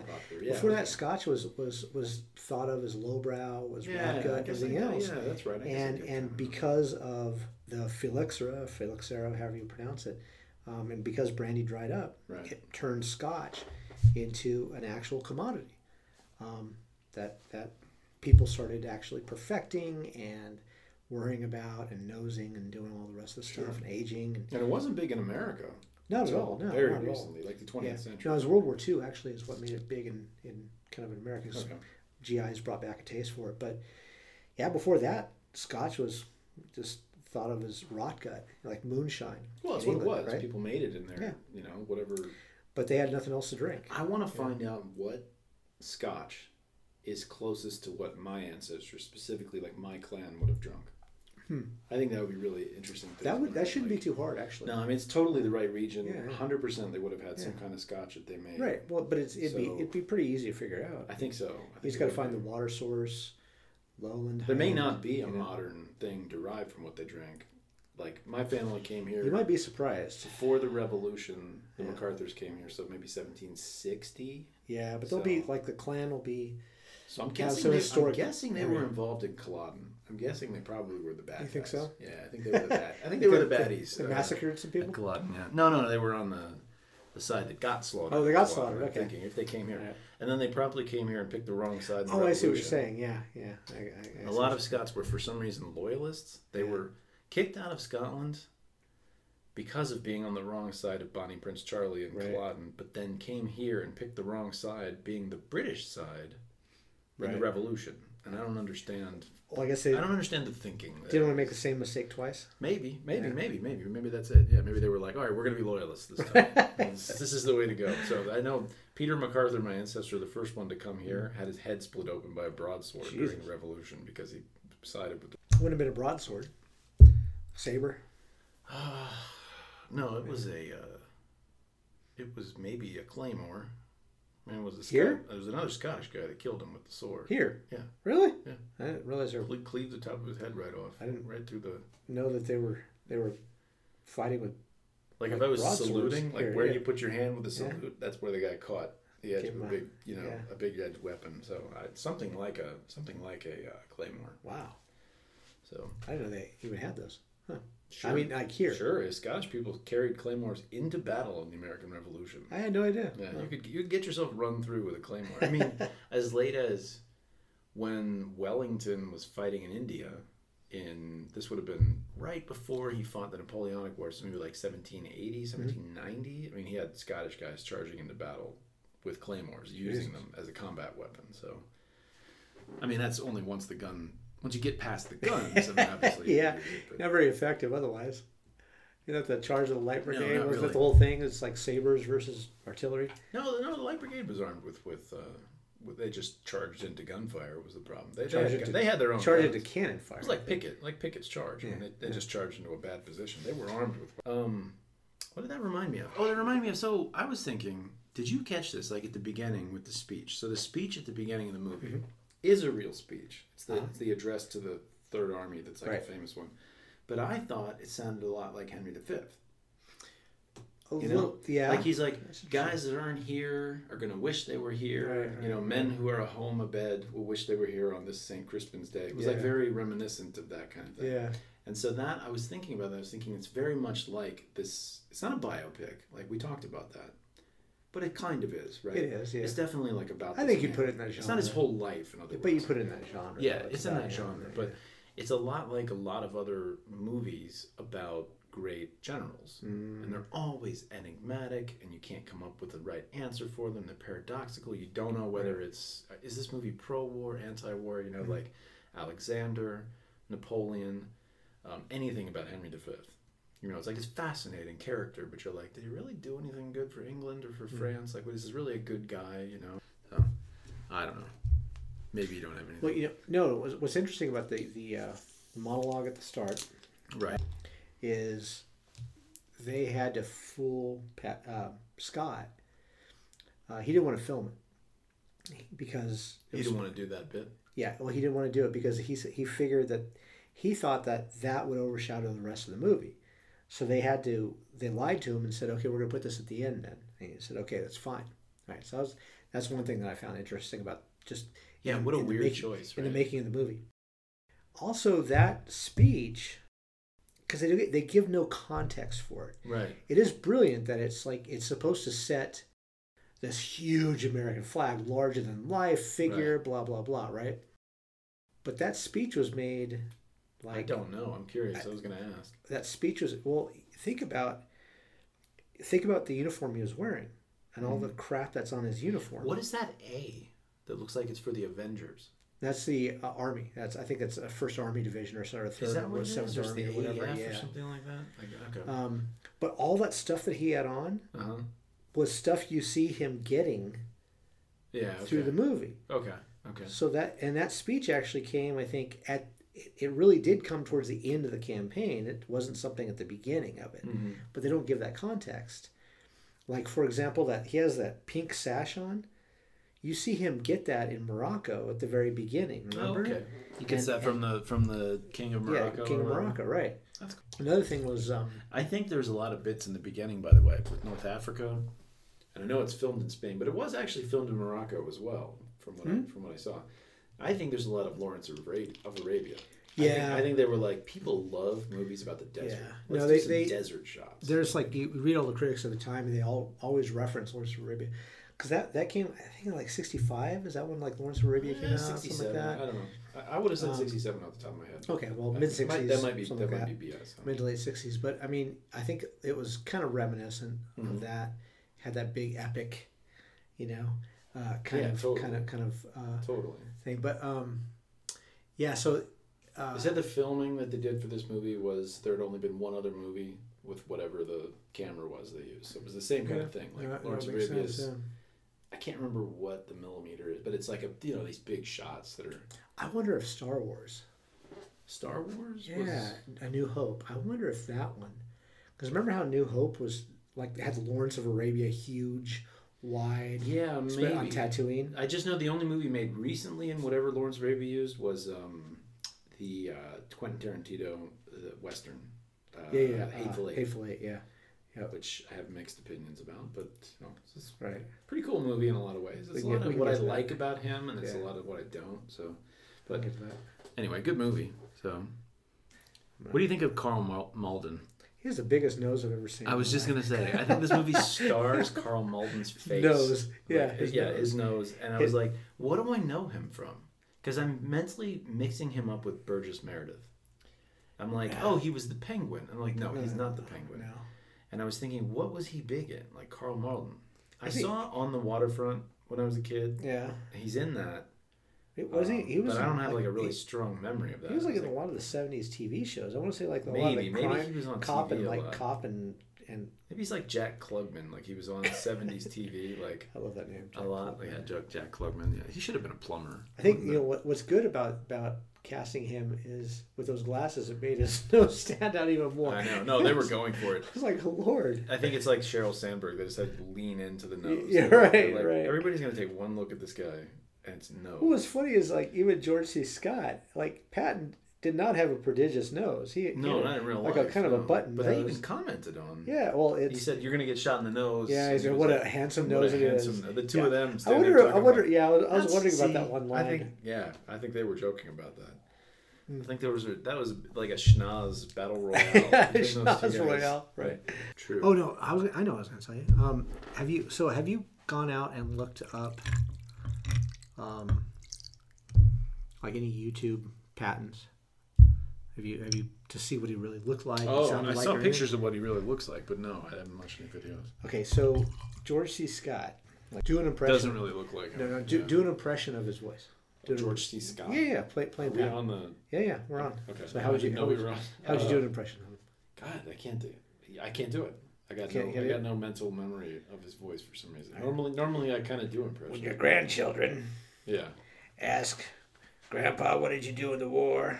You don't have to say Shoveling you was shoveling shit in Yeah. Louisiana. In fact, Patton talked like this. Well, that's Uh, Lincoln. you know, Lincoln's the same Yeah, thing. no, Lincoln had a real high squeaky Yeah, voice, so too. Patton had like this really high kind of Virginia drawl. That's probably where he cussed some. he is uh, from Virginia, but I mean, You know, in the in the speech in the beginning of the movie when he Yeah. says fornicated, they had to The cut it. Yeah, yeah, yeah, they had to cut it down because he funny, said, yeah, other he stuff. used the actual F word. Huh? I don't, But know he, what, I uh, don't know what we're doing on this well, he- podcast. I can't quite decide. he uh, well so he said okay he said that he would use you know he would curse as as needed depending on who the audience was i mean the guy was a rhetorician you know if he did that much everybody that he idolized julius caesar alexander the great all of those guys had training in oratory right Oh I mean, yeah, they, they all had but they were also all- both famous for being able to relate to their men. Their That- men loved right You know, Alexander. Alexander. The more I've gotten into the Alexander mythos as I keep reading about him, it was less so. Actually, there was a lot of a lot more controversy about what his men thought of him. Um, but Caesar was loved by his men. Hmm. Yeah, Caesar was. one hundred percent. So he so Patton would use the language when it was necessary. Sure. Like he didn't just go around using, you know, cursing all the time. Like it kind of showed in the movie. Like he just, you know, do you read the Bible every day? He's like every GD day. You know, he would he wouldn't have done that. Yeah. Right. Um, but that one part where I thought I thought I'd stand up here so you could see how just how big of a sob I really am. Right. I think everybody laughed. Was the thing was the thing with the Russian guy real? where he called him an sob. Where he's like, "Yeah, I don't want to drink with any Russian son of a bitch," and the guy's like, "You're, You're a son of a bitch too." He's He's like, like- "Well, then let's drink to be." Yeah. Because that seemed like that would be a good way to be friends with somebody if you got it right. But if you screwed it up, it would be a disaster. Suka sin, by the way. Let's let's definitely suka. Suka is it means the B word in Uh-huh. Russian, but there's another level of B word in Russian because they're very big on that particular. Like they're they have the best swear words in Russian. Yeah. They're awful. They sound like swear words. I, I didn't grow up with them. Yeah. And if I say them around my wife, you can see the, the, the hair crawl on the end of her neck. She's Like, yeah. Oh. Not like that. Yeah. We, we, were, we were hanging out in Brooklyn one time, and this guy we went we went to do karaoke, and this guy was sitting next to me, and he was just obliterated. You know, he'd just been drinking all day. Obviously, he was falling over. He called me the above suka worst word for for the B The word B word, huh? constantly over and over again and my wife was just cringing and i was like that doesn't really bother you know it's not my native swear Yeah, Like, if i know what he's saying i wish he would not- stop saying right. it but you know it's not really bothering If you don't me. really know what it means, it doesn't really matter, does Yeah, it? it's kinda funny like that- that. That's kind of funny. Yeah, so I, I think he, um, yeah, there's there's uh, there's some interesting parts there. Like Scott made him. I don't know why Scott would have made him sound like he did. I mean, obviously, he, there was film of him how he Mhm. really talked and stuff. I don't know if George C. Scott. Uh, I mean, he's being the same guy that he is in Doctor Strangelove. it really is. He's really Yeah. playing the same Yes, character. he is. You're You know that? absolutely You right. remember the bit where And he's that like, one came out in like '63. I want to say something like that. yeah, it's much earlier. Yeah. yeah, it's, it's in the ear- in the early '60s. Yeah, so and it's in black and white. I can mention- Gentlemen, can't fight in here. There's a war This is room. war room. But the, the bit where he's talking about the plane, Yeah. he's like doing the little swooping with his Yeah, arms, you know, yeah. he's like, But he has That that, same gravelly, same gravelly Same voice. yeah, yeah. yeah, he's a you know, Exactly, general. so- He was like he was like the commander of the Joint Chiefs or whatever it was, right? Oh, was he I think so. Yeah, that sounds that. right. Maybe general of the Air Force, Yeah. but maybe maybe SAC. or something because they were they're, they're down like yeah he was Yeah. was. I don't know. It, it's but it was just I wonder I just often often wondered why he did that why he chose to do that as an actor. So have you seen this movie a bunch of times, Have I seen it a bunch of times? or have you seen it?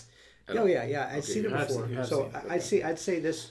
So watching it through again, I would say it was probably about my third time of sitting down and watching it through the whole thing. Okay. I've this is one you know this is one of those movies where I'll be flipping through and like it's on AMC And you watch it. and I'll watch it. Okay. You know, or I'll have it on. So I've seen it a ton of times. Oh, okay. But you recognize you know what's interesting about it is you can if you if you're a film buff, okay, Mhm. And you watch war movies or just any movies in the I don't know if you're just a film buff, you watch this movie and you say, oh, that's from that movie. Right. Oh, that's where the you know that movie. Like I said, you know the the stupid theme song from Police Academy for crying Yeah, out loud that's funny. Is from there. I didn't catch that. But the the the da-da-da-da-da-da-da-da, yeah. that part um, You know how Red was Dawn, created you know Red Dawn movie. like ends with the voiceover Mhm. where the guy's like talking about yeah, it. yeah. It is the same thing in the other Patton. I guarantee. I, I'm just very very certain that what's going on is they. And there's, so there's so many that. movies that you see, like actually Band of Brothers, like because I, I have seen Band of Brothers uh, the series so many times. Um, there was a time when I didn't have like cable, but I had a DVD player and I had Oh, that. I nice, had yeah. those, and so I just watched them all the time. I think I was at grad school or something, Yeah. and I just watched them all the time. But there was there were so many parts in that movie that I was like, oh, I, I remember that part. Right. And yeah, it just there's so much in that movie that has become iconography. You know, it's become something that you see somewhere else. Now I don't know if it's because you want to see it Hmm. in those other places, or because the directors When actually. I was seeing both, I was seeing back. influences coming into the film, Yeah. and I was seeing influences coming out Yeah. of the film. You know, like things that that it was building on, and then things that I've seen. You know, other things have uh, have built on Okay. afterwards. Did you see anything from The Godfather in there? Yes. Like what? And the thing I saw in The Godfather was how much Italy there is. Yeah. It's a whole bunch of Italy. Like the thing where the donkey, the mule is like blocking Mm. the bridge, and it was like that's from like when Michael goes back to Yeah. Italy. I was like, there's a lot of like the filming is kind But how about the shots? Like there's so many shots where they like they would isolate him. No, it's pretty different. So it's, it's him in like this huge screen, right. you know, and they would like show it. They would like kind of like have this angle up towards him to make him look like this giant figure, right? Mm-hmm. I thought Coppola does that a lot. I think in, in Godfather. Yeah, I'm You trying know, to, you know what I did notice was shaky cam. Did you see that? Oh, the shaky cam. Yeah, yeah, I was like, yeah. For the war, for the war scenes. Yeah, that was interesting. Like, yeah. no, not even a war scene. There's a bit where he's praying in church. And Okay. they, like they're filming him, and it's like what you said. It's like one of these scenes where he's very small and it's very big, Yeah. and they're filming him, and the camera was like shaking, and I was like, It's like perspective. when yeah. did they start doing that? Yeah, that's that? interesting. Because that's the thing that drives me kind of nuts Right. today. It's all over the place. Everything's always shaky cam. You know what bugged me was the scenes where he would go down to the battlefield Uh-huh. and he'd see, he'd find some dying soldier or something, and talk to the dying soldier, and I'm like, where are the medics? Here's a general and a lieutenant colonel, you know, on the battlefield. How, how, Especially how- that one, that how do one they where get they're there? In, where they're in France and uh, Yeah, yeah, the there's been the night fight, Yeah, yeah. which was, by the way, I think my favorite combat that, scene that was pretty film. bad. The night battle. scene. That's that's that that's a good one. The, the one, the uh, Magnificent bastard scene, Mhm. I thought was really slow paced. Yeah. You know, and I dr- driven crazy by the tanks being. Well, that's because you're you're watching tanks, it. but- You're watching it from his perspective, which is pretty far out. Well, but I thought Right. that was such a strange decision because, like, for instance, I think they said, and I, I put a note. They said it's a battalion. It's supposed to be a mm-hmm. German battalion, Yeah, yeah. right? And it's like, clearly not enough troops for a battalion. Yeah. And they do this wide sweep, and you can see maybe 12 tanks. I'm Yeah, guessing a lot like of tanks. 200 guys, Right. you know, and that's like off by an order of magnitude. Yeah. You know, well, no, no, no, not, no, not that much, but three or four times smaller than No, I totally agree. Yeah, the totally absolute agree. minimum battalion that could be in combat. And I was like, to me, I see that and I'm like, that's fake. Yeah. That's not enough guys. This is a dinky little tactical Right. engagement, you know, Right. like, but but they're trying to go for this wide scope of a battle, and I was like, I could have used. Did you ever see? I've never seen that done though. I've you ever never seen see- a World War II battle Uh-huh. conveyed in the scale of what it would be. Okay. You know? So I was just about to say, did you have you seen the the longest day?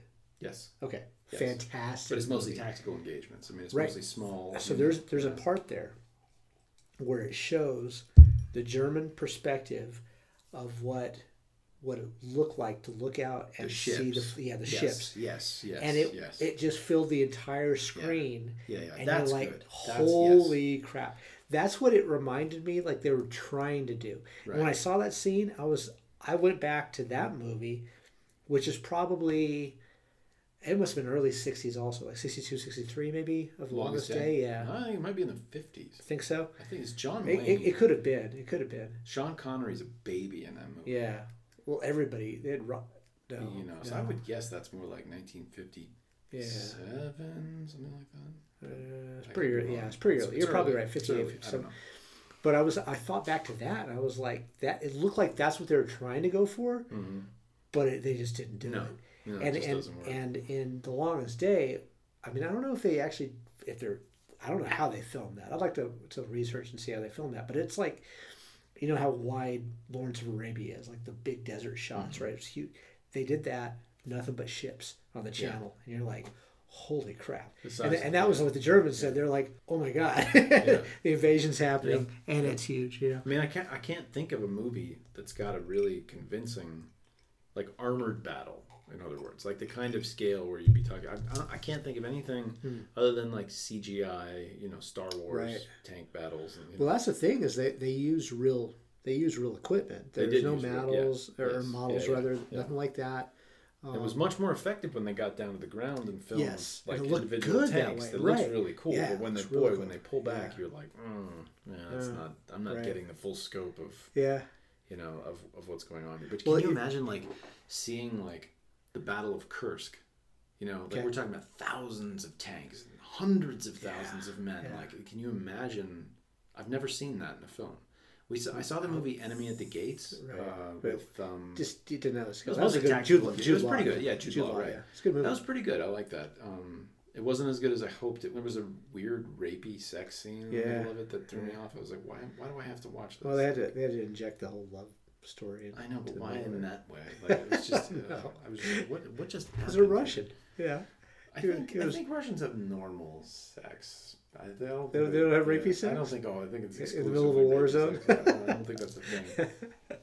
Well, speaking of Band of Brothers, the the, the magic of, of film, like in Band of Brothers, you have there's that one scene, and I can't remember which episode it is, but it's where they uh, they're taking Carentan or something, and there's like the scene where they're saved by Patton's Third Army, um, where they're fighting like Well, like. probably when they're in the Battle of the Bulge. Now it wasn't. It was before the Battle of the Bulge Okay. you see the the tanks pull up and they're they're doing this whole huge tank battle and if i remember correctly that whole scene and you see there's all these tanks and they're shooting each other i think that was shot with like four tanks Yeah. and it was like Probably. you see it like 25 or 30 or 40 tanks and all they do is like do it and then okay let's move over to here now Right. and they just superimpose it We gotta like trick people, right? You Yeah, know, yeah. You don't you don't like show the monster. like, Mem- you know, like- well memphis belle the movie memphis belle I didn't see that. you ever saw memphis belle oh it was a fantastic Maybe, movie maybe. That was the one with the B seventeen flying fortress. I did see Had Harry Connick Jr. in it, of all people, as a as a tail gunner. But um, with Matthew Modine, I think it was the pilot. Yeah, that Uh, sounds it was, familiar. It was, actually, a, it was actually a pretty good movie. It's like their last mission. yeah, yeah. Yeah, it's, yeah. it's like I the twenty fifth mission, and then they get to go home, and it's a total disaster. But that one shows like these formations of these B 17s, and it shows them taking off like one after the other, and everything else. And it turned out there were just like two planes, and all they did Oh, was they yeah, just yeah. they just filmed them in different positions, Doesn't and then put them all together. Band of the brother Band of Brothers have a sequence. Don't they go in as airborne? They're Yeah. the, they're airborne. Yeah, right? yeah, and So they do don't the same they thing. show the Yeah. battle like There- when they're coming well, in? there's there's there's a scene where they're taking off, and it was with um, can't remember the just plane. remember a bunch of gliders and like explosions around the gliders and stuff. No, weren't Maybe gliders. It was like a. It was like a. Oh, I can't remember the name of the plane. It was a. It was a iconic twin engine plane that they would they would jump out of. Oh, Um, oh, I mean, they, they used them all the way up until to like the the you know the Berlin airlift was they used these planes for. Was a famous cargo Okay. plane they use it. Anyway, but there's only like three or four of those in existence, and Mhm. so what they did is they just filmed it over and over, taking off with different Yeah, numbers on it and everything else, Sure. and they would just decorate it different, you know, differently. So it looks like there's this huge fleet of them. yeah, they used they had like the two plane. planes in Patton, Mhm. not German planes, by the way, painted to look like a I Heinkel. I saw those, yeah, painted to look Yeah, like a Heinkel the sa- 111, but yeah, it was it's the same some, planes some, some American that plane, were strafing everything. over and over. Again. And you know what I kept thinking? The same thing. Red Dawn Connection. Kept thinking about that one goddamn Huey that keeps showing up and like and like Yeah. shooting at everybody. No, it was a Hind. In in in in, Red Dawn, it was a Hind. H I N D. Oh, okay. Yeah, all right, all right. Um, which yeah, but it was the same one. But it was the same one. The same one every up. time. Yeah. It was a big yeah. problem for the Russians. by the way. I don't know why, but it's pretty funny. I remember like when I was a kid, people asking me like, if we got invaded by Russia, you think we'd only be able to have one helicopter? And I'm like, well, you understand, the Yeah. whole, there's a whole war going on. Yeah, yeah, Like, there's not, know. They were like, oh, I thought it was just this town that got invaded by Russians. I'm like, what? Well, no, remember? Yeah, there's that one part where he's like, everything below, or everything north of He gi- Den- he gives e- the whole everything north situation. of Den- Denver is like totally gone. You know, everything south of Denver we is came free in- land or We something. came in, we stopped them at the Mississippi River, Yeah, at. Cheyenne, and at Yeah. the Rocky Mountains. Yeah, and so- that's that's that's the battle lines. Pretty much solidified since then because we don't want to use nukes on our own territory, and they don't want to. You know, Yeah, yeah. So- all that. Yeah, of course it was the Cubans. It did make some strategic sense, but what I kept thinking, I was like, "You telling me they left us the coasts, and they're trying to send troops to Mexico? to- well, we, the- we can't. the we can't Midwest. that." No, the, no, the best place to invade America is the Midwest. There's a lot of food. Take over our grains. I mean, the, the, the objective was to get food because they'd had a bad harvest in the Ukraine. take over our grains, and Yeah. there you go. Did you ever see the newest Red Dawn? Because I haven't. Oh, it was terrible. it's like North so Korea, bad. right? Didn't North Korea invade us or some North, it was China originally, Uh-huh. which at least would be feasible. But we can't do that because they probably they probably actually financed the movie. So Well, it, Can't do yeah, that. exactly. I mean, it, it was just you couldn't do it today. Yeah. We don't hate the Chinese. Actually, I don't think we ever really hated the Russians, but we were afraid of them. Yeah. You know, so it made sense to me in the '80s. Oh my God, what I hated the Russians when I saw Rocky Four. Wow, hated that's them. different. That's different. Hated them Yeah. totally. By the way, that was a German. I know. Dolph Lundgren. But I got to see Dolph Lundgren. Yeah. We went to. I heard uh, he's awesome. We were at the. He's like a chemical engineer or something like that. We were at the premiere for uh, Shazam, and we just watched the red carpet for Shazam. Oh, yeah, and yeah. Dolph Lundgren showed up, and I was like, I can't believe He Man is right across the Oh street from me. It was so Yeah. exciting. Like, Yeah. um, That guy's pretty awesome though. So he's got so that guy has I think a master's degree in chemical engineering. okay. He was uh, so he's like six five or something like that. He was a kickboxing champion back in those in those days, and just looked like you know the ultimate Right. you know Russian Drago. I must break you, but the guy is totally brilliant. I mean, completely. I'm, just, I'm sure he is. I'm sure he's a top notch guy. You just say it because he's German. Yeah. Yeah. Smart guys. If he was smart. Yugoslav, you'd be like, oh, he's just yeah, he's terrible. I have nothing against the Yugoslavs. That's Although they don't exist anymore. There are no Yugoslavs anymore. But Right. So you can say whatever you want about it. That's true. That's true. We could actually probably bash Yugoslavia. That, you know, that's a great that's a great point. We could bash pe- you know countries that aren't. Can we around find like anymore. countries that don't exist Yeah, anymore? Like absolutely. I cannot stand Austro-Hungarians. Oh, They're one of geez, they're the worst. annoying group of They're the worst. Smell bad. I actually really like Austrians. Yeah. I'm actually totally into Hungarians. love Hungarians. Austro-Hungarians. Yeah, Austria. Yeah. Cannot stand. Czechoslovakians. Yeah, they suck. Czechs are cool. Slovaks are Yeah, cool. Slovaks. Czechoslovakians. Right. I don't like that. Swabians. I don't even know what a Swabian is, but they're probably, they probably uh, Serbs. no Serbs exist. Yeah, Serbs exist. We have yeah, Serbs. yeah, We, yeah. we gotta be nice to Serbs. What, what isn't around anymore? There's no Macedonia now. Mesopotamia. No, no, they call their country North Macedonia now. They had Oh, an agreement with Greece. That Greece has Macedonia. Mesopotamia. Macedonia. Mesopotamia, we don't really have Mesopotamia. It's just Iraq, and then other areas. That gets tricky though, because like some people still call themselves Persians. That's They're like, Iran. Iran, I know, but they Yeah. consider Yes. themselves Persians. Yeah, yeah. stuff. So- Persian is the Greek word. For Iranians. Right. And yes, most of the people I know who are Right. Iranian descent refer to themselves as Persians. So it's confusing.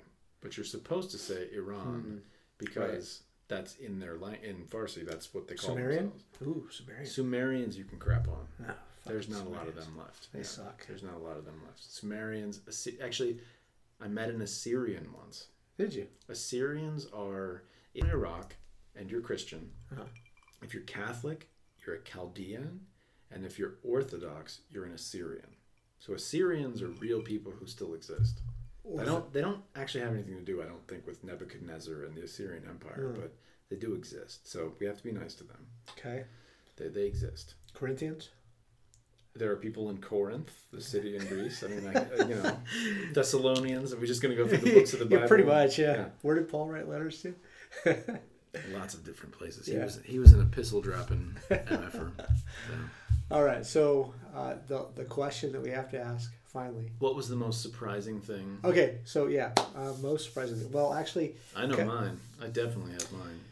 all right, hold on. Let me let me think about this for a minute. Most surprising I, I left my. I have You have two, a home to go to. Well, I have, I have two small children. They're still in diapers. My, Small and my uh, my wife works nights, and uh, I figured you know they're in a laundry basket in the closet, Right. so you know they won't go anywhere. They're fine. Probably not. Yeah, they're fine. Probably Uh, they're fine. The dog's Plus, if you whack them on the head before you go out, they'll sleep. well, the dog's watching. them, Oh, okay. You know, okay. and it's and it's Pitbull.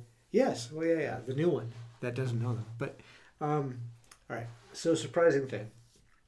Gosh, Did anything surprise you? You you're, you're pretty familiar with the movie. I I saw it I once. My dad used am. to get classic movies Mhm. and have me watch them with him when I was like 8 Mhm. years old.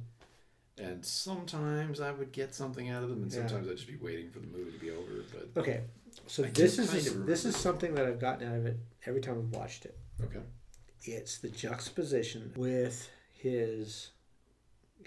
They call him blood and guts, old blood and guts Patton. right. Okay. So his tenderness, Which, like- by the way, is a really good concoction for greasing the wheels of your tank treads, according to him, according to him. Yes. so. um, but so there's and there I think there might be three scenes, two scenes for sure. Um, so you have the scene where he's in the hospital before he slaps the the guy with shell shock. Um, Talks to the guy from California. uh, no, no, it's the guy when he when he pins the he pins the purple heart on the Mhm. guy's pillow, And and like he- whispers in his ear. yeah, you don't know what he's saying. You don't know what he's saying, you know, and and he gets up. Okay, so is that one? And then when he kisses that one captain, Right.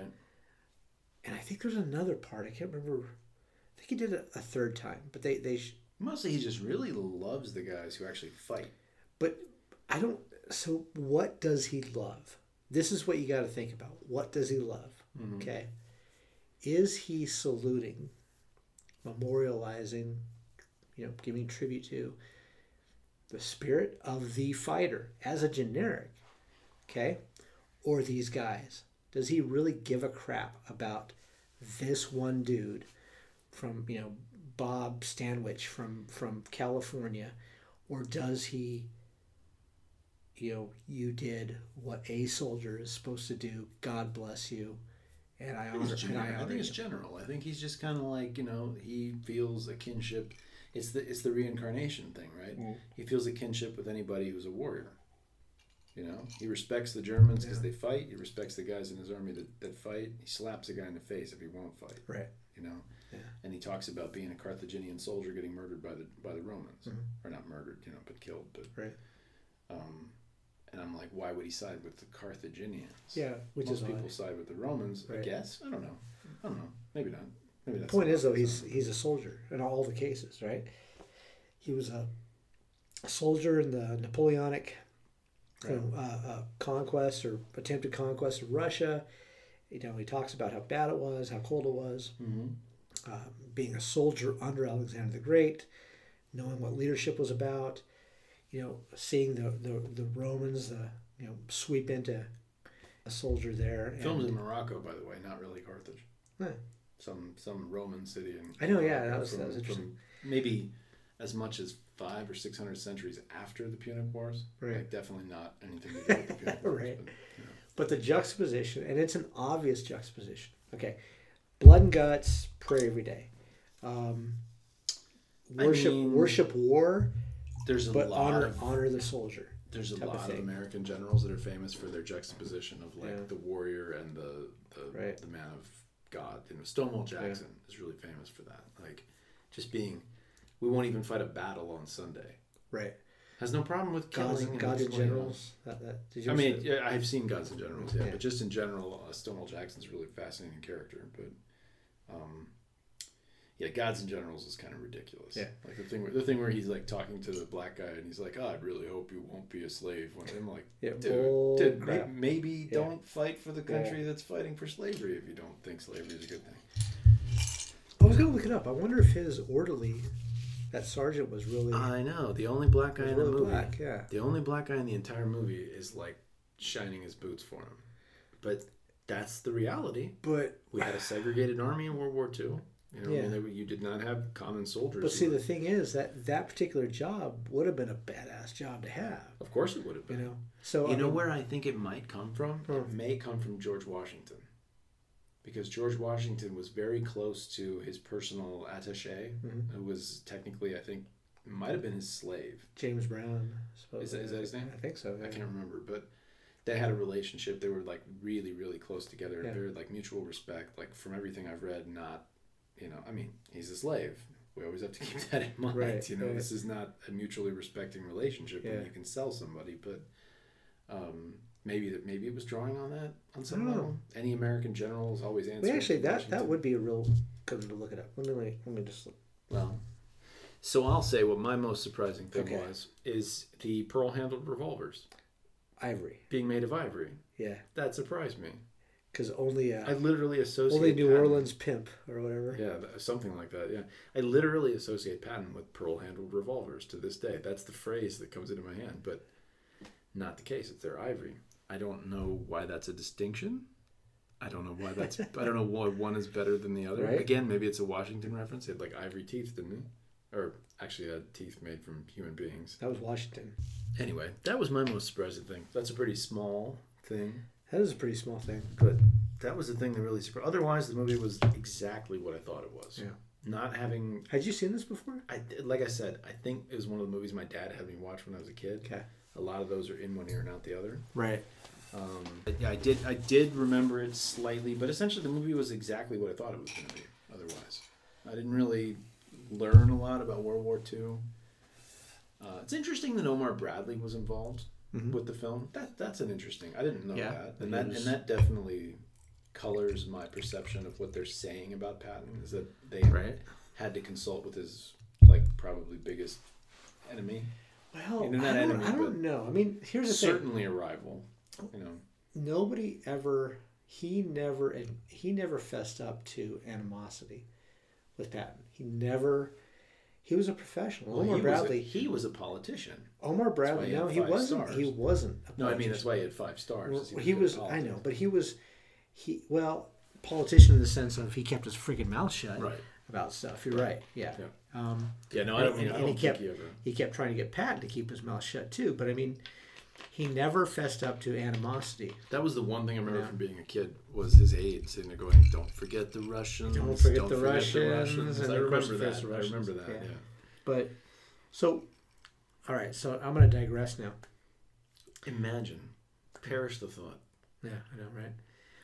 Do you have a favorite World War II movie? A favorite World War II movie. So I enjoyed Band of Brothers. Okay. Um, It's not a I saw Saving Private Ryan, and it really like struck me, but it didn't. You know, uh, you know I knew you don't want to be at D-Day. That's Yeah. that's bad news. Yeah. I always enjoyed The Longest Day. Yeah. I saw that when I was a kid, and it stuck. I actually do remember it. It gives like a, but it you know it's just the one operation that happens over the course of the movie, and so there's a lot Right. of Just D Day. Yeah. favorite World War II movie though. Yeah, I don't know. I mean. I actually really like The Great Escape. That's a good movie. I that one's not really about the war. No, it's not. But it's You know. fun. That one's a fun movie. That I is a good like movie that, though. Yeah. Um, I don't know. What do you What do you got? Uh, let's see. Longest Day is um is one of my favorites. Uh, Bridge Too Far Yeah, is that's a good one. fantastic. Yeah, I read the book of it. Cornelius Um, Ryan. I read his book. yeah. That- that's a good one. Uh, Big Red One is fantastic as well. It's got Luke Skywalker. Yeah, it does. Uh, it also has Revenge of the Nerds. Um, I can't Which remember. guys. Uh, The guy, the- yeah, Like Poindexter, main- the main main, guy? Oh, guy. Yeah, right, uh, um, he was telling the story. He's a narrator, in fact. okay. Um, I actually did very much enjoy Inglourious Basterds. But it's it's ridiculous. Yeah, it's, it's- ridiculous. well, that's anti. But that's that- anti-history too. But that scene, that well, yeah, right. It's like an Yeah. alternate. It's like Harry Turtledove. But Right. like the scene where they're in that bar, and it's like all tense. Yeah, and he's yeah. like trying to pretend to be German, and he makes a mistake with the. That scene is well, awesome. that was I okay. So. Quentin Tarantino, with what he can do with That's like a tension, semiotic with, statement. with I love tension, that. is Mhm. amazing. Because there's Really there's a scene in oh the uh, bit at the beginning where he goes into the house and he's looking for the yeah, yeah, yeah, yeah, he's Well, like, yeah, the- yeah. uh, and they're un- underneath there, yeah. yeah, that's Um, really good. But the the there's a scene in Once Upon a Time in Hollywood. You've seen that, right? I have, but I really like Okay. that. Yeah, So was there's that scene in Once Upon a Time, and Brad Pitt is beating the crap out of the hippie guy that, that knifed his tires. And he tells Mm-hmm. Yep. him, you know, change, and he's just beating the crap out of him. And Yeah, that is And they- intense. and they go up and get it's, Tex. It's tense before and that. they go up and get texts, and they're like, you know, so and so's beating the crap out of this, this, you know, uh, what's his name, and and so he was riding back, and you just know that there's gonna be this confrontation between Brad Pitt and Tex, and you're like, oh my, and, and you know, we know the history of Tex, we know Tex is a serial killer, Mm-hmm. and all this other stuff, and then Tex gets back just as he's driving away, Mhm. so you're like, yeah. Because it's just Yeah. you know, no, there's that is a good bit. that whole I actually really scene, enjoyed you're that. like, oh my gosh, oh my gosh, I put that one on sometimes in the evening. What I'll do is I'll put on a movie because I don't have time to watch feature length films. Ah. So I put that one on. because he's he's really busy, ladies and gentlemen. no, he's, he's a, no, he's just busy, kids. busy just the kids go to sleep at like. If I'm lucky, I get at, I get done with it at nine thirty. Like, right. I put on the movie and I had like a glass of scotch and I started watching it and like watched the whole thing. Yeah. Like, stayed up till yeah. one in the morning drinking whiskey and like watched the whole movie and I loved it. It's, that's Yeah. it's really good. I knew hundred percent where he was going. Yeah, yeah. I knew it was going to be this counter historical, yeah. you know, like Of course. they were going to, Yeah. you know, And it would be spoiler alert, And it'd be fun, murder super bloody, everything else. And yeah, he, So- he just he's he's a master at that. But you know, so uh, Bridge Too Far. Have you seen that? Oh, you- Yes. you say you read, Yes, read the movie, yes. yeah, or read the book, rather. It's Okay, got um, uh, that one has Sean Connery as well. Elliot Gould. I always liked Elliot Gould. Anything Elliot, for some reason. That one actually, okay. So Bridge Too Far has Elliot Gould, Robert Redford, James Mm-hmm. Caan, Sean Connery. Yeah, there's a bunch of people that have There's parts too. so- yeah, they- big- it's, so it's like many. Longest Day. It's almost like a spiritual Yeah. sequel to Longest Day. It really, it Because really The Longest is, Day yeah. is chock full of famous actors. yeah, Robert yeah. Mitchum, Everybody at the time, John yeah. Wayne, and like all these people in various Uh, different roles. What's that one guy from the uh, from the Rat Pack that was uh, didn't really have a fun? Uh, what the hell's his Dean name? Lee or Dean Martin. No, Dean Martin. Uh, Um, there's Sammy Davis Jr., Frank Sinatra. in, uh, Ocean's Eleven, the original Ocean's Eleven. Yeah, I, I, don't, I don't got it. God, what the hell's It's the Rat name? Pack is a, is a thing that I never. Never kind of did that. Yeah, I, nobody. My dad's like the wrong age to have exposed me to that. I so- can't remember the guy's name. He was he was a you know he was like you know one of the soap opera type you know type actors. Mhm. Um, and uh, anyway, yeah. But he's in The Longest Day. Yeah. Okay. Well, yeah, I saw it. You know what's interesting is, is all of our favorite World War II movies. We didn't mention one Pacific one. I think Thin Red Line is a fantastic movie. Thin Red Line was a bit of a disappointment for me. I'm so? really looking forward to that. The book was great. Uh, did I read the book? I don't remember. I read Norman Mailer. Norman Mailer did a Pacific campaign one. The Pacific, the HBO one. It's Yeah. good with the. uh, So that one that one was based on there's a book called A Helmet for My Pillow, Mhm. which is fantastic, and that was Eugene Sledge, right? that was about that guy Leckie, the um, the main character from the very beginning of that that show. Uh, Okay. uh, Oh yeah, yeah, yeah. Leckie, yeah. The guy that was on Guadalcanal. Yeah, yeah. Yeah, right. The one who That- ends up training guys because he gets hurt. Yeah, that book. Uh, Not the kid from Jurassic Park. right. So the book, uh, go Kindle, um, a helmet for my pillow. Okay. Fantastic, it, it's like 250 pages. So I mean, you'll be done with it in no time at all. Um, fantastic book. Um, it was that one, and it was so it was that book, and it was like two or three books. One of them was about Chesty Puller, the the uh, the Marine Yeah, um, yeah, yeah. Guy. One um, of them was by the Jurassic Park kid Yeah. character. It's Eugene Sledge, I think. Eugene Sledge. And it's like with the fighting. I can't remember. I can't remember what the book's called, Yeah. but that one's. Uh, yeah, but that's right. There's not a lot about Empire of the Sun, but that's from the British perspective, yeah. which is a weird thing about the Pacific campaign. Yeah, doesn't really think count, of does that. it? Well, it counts. I mean, the kid gets you know I, I enjoyed that movie when I was a kid. Actually, I like that one. That's Christian Bale is like a baby. Yeah. Yeah. Um, Uh, there's. Is there anything about the Pacific Theater? I mean, it's just. yeah, South Pacific. Yeah, right. Is that about World War II? I don't know. I don't think I so. was dancing. I don't think that's what I think it might have been. Was Navy and Oh, uh, From Here to Eternity. Of course. yeah, yeah. that's that a was that- But that's about Pearl Harbor. It's a little Pearl different. Harbor. Yeah. And when they did Yeah. Pearl Harbor, the film with Ben Affleck, they just, in a lot of ways, remade. Was It's, it's so was much like it's so much like that. But then they have to like put the war, and so they put the Doolittle raid into it. and it's like it's like shoehorned into the movie, and you're like, what are we doing? That was Like, that was a, that was one of the worst movies. From Here to I've seen. Eternity is so much better. Yeah, it's Frank Sinatra, right? Yeah, yeah Frank Frank there. Sinatra and um, Ernest Borgnine. who's the guy with the big jaw that's like making out with the girl on the beach? It's um, Yeah, Oh uh, my Rob, not Robert Mitchum. No, it's no, um, no, no, it's not Robert Mitchum. It's um, Oh my God, Burt, Burt Lancaster. Yeah, Burt Lancaster, yeah. and then uh, Borgnine, right? He's he's fatty. Maybe, yeah, I yeah, that- so. he's I the one so. with the I think he's switchblade that he gets yeah. gets in a fight with. I think he's like the other guy in the movie.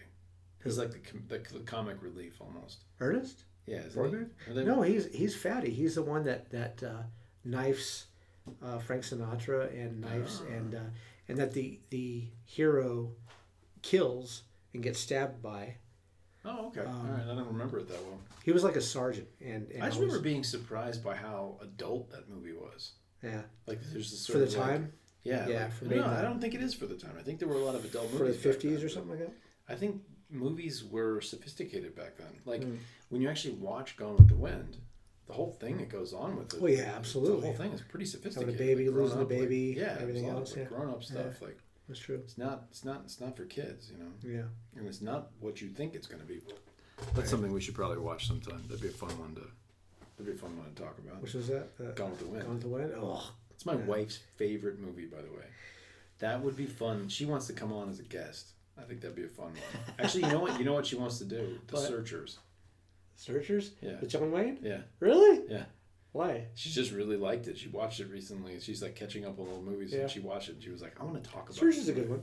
So Rooster like, Cogburn, the original Rooster Cogburn. In True Grit? Too, yeah. Yeah, True Grit's Yeah. good. I like that Yeah, one. True I Grit, li- actually yeah. really liked the new one.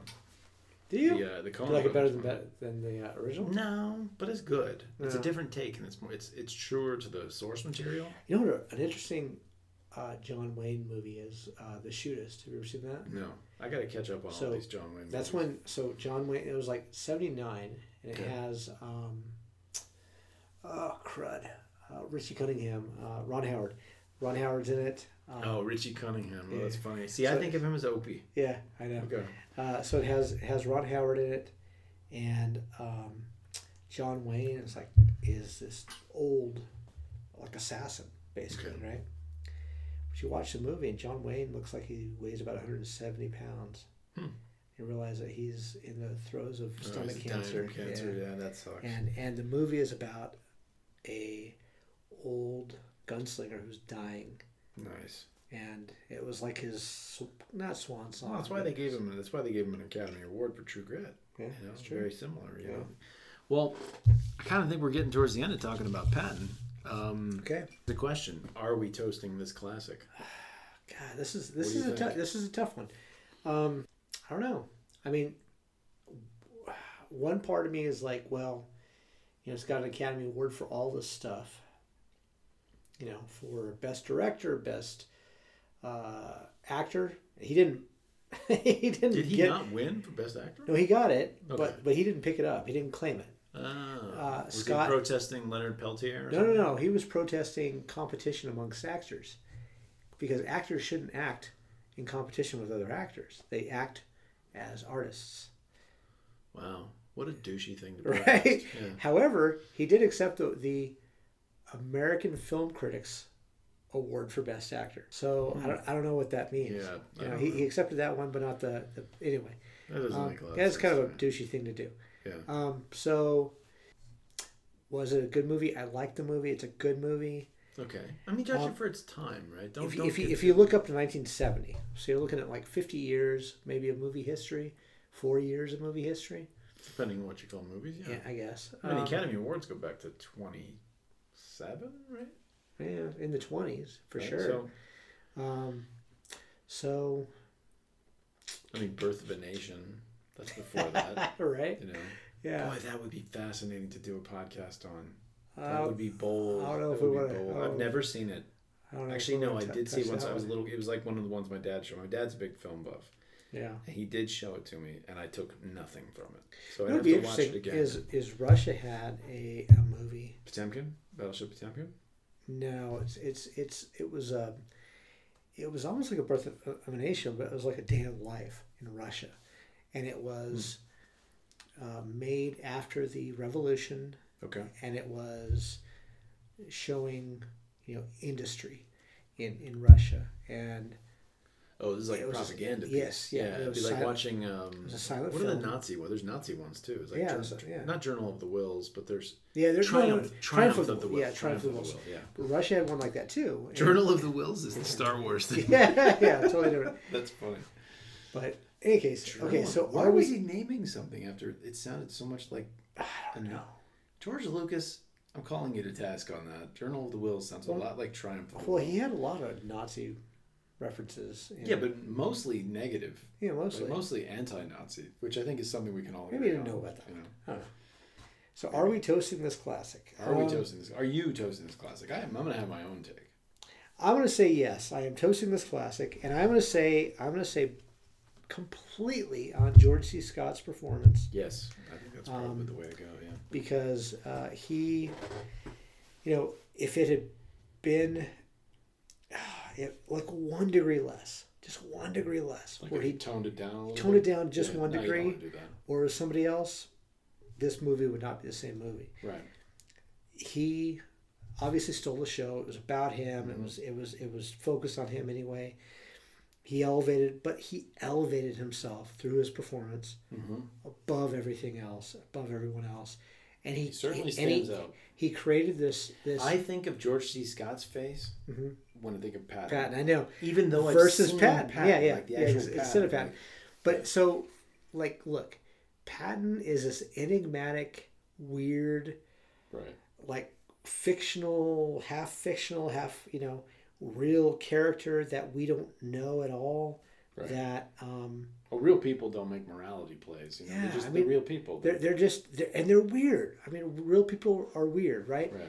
And he brought that to life. Yeah, you know, and he, he and he gave us he gave us a lot of the weird and a lot of the uh, yeah magnificent and because I mean whatever you can say about Patton, you know, he slapped a guy, but the guy was a brilliant tactician and he was a badass and you know, yeah. So I'm gonna I'm gonna toast him. All right. You're gonna you're gonna toast the, the film or Patton himself? I'm gonna toast the film because the film is the is the is Yeah. yeah that's what we're doing. Yeah. I um, it's exactly what I thought. I mean, George C. Scott, like that's that's the movie. Yeah. That's the movie. That's why it's Best Picture. It's got big shots. You know, it's about World War II. I don't think it's a Best Picture otherwise Yeah. without him. I think he's. I think this is a Best Actor film, Yeah. not a Best Picture. Even though I mean, I'm aware one Best Picture, Right. but I don't.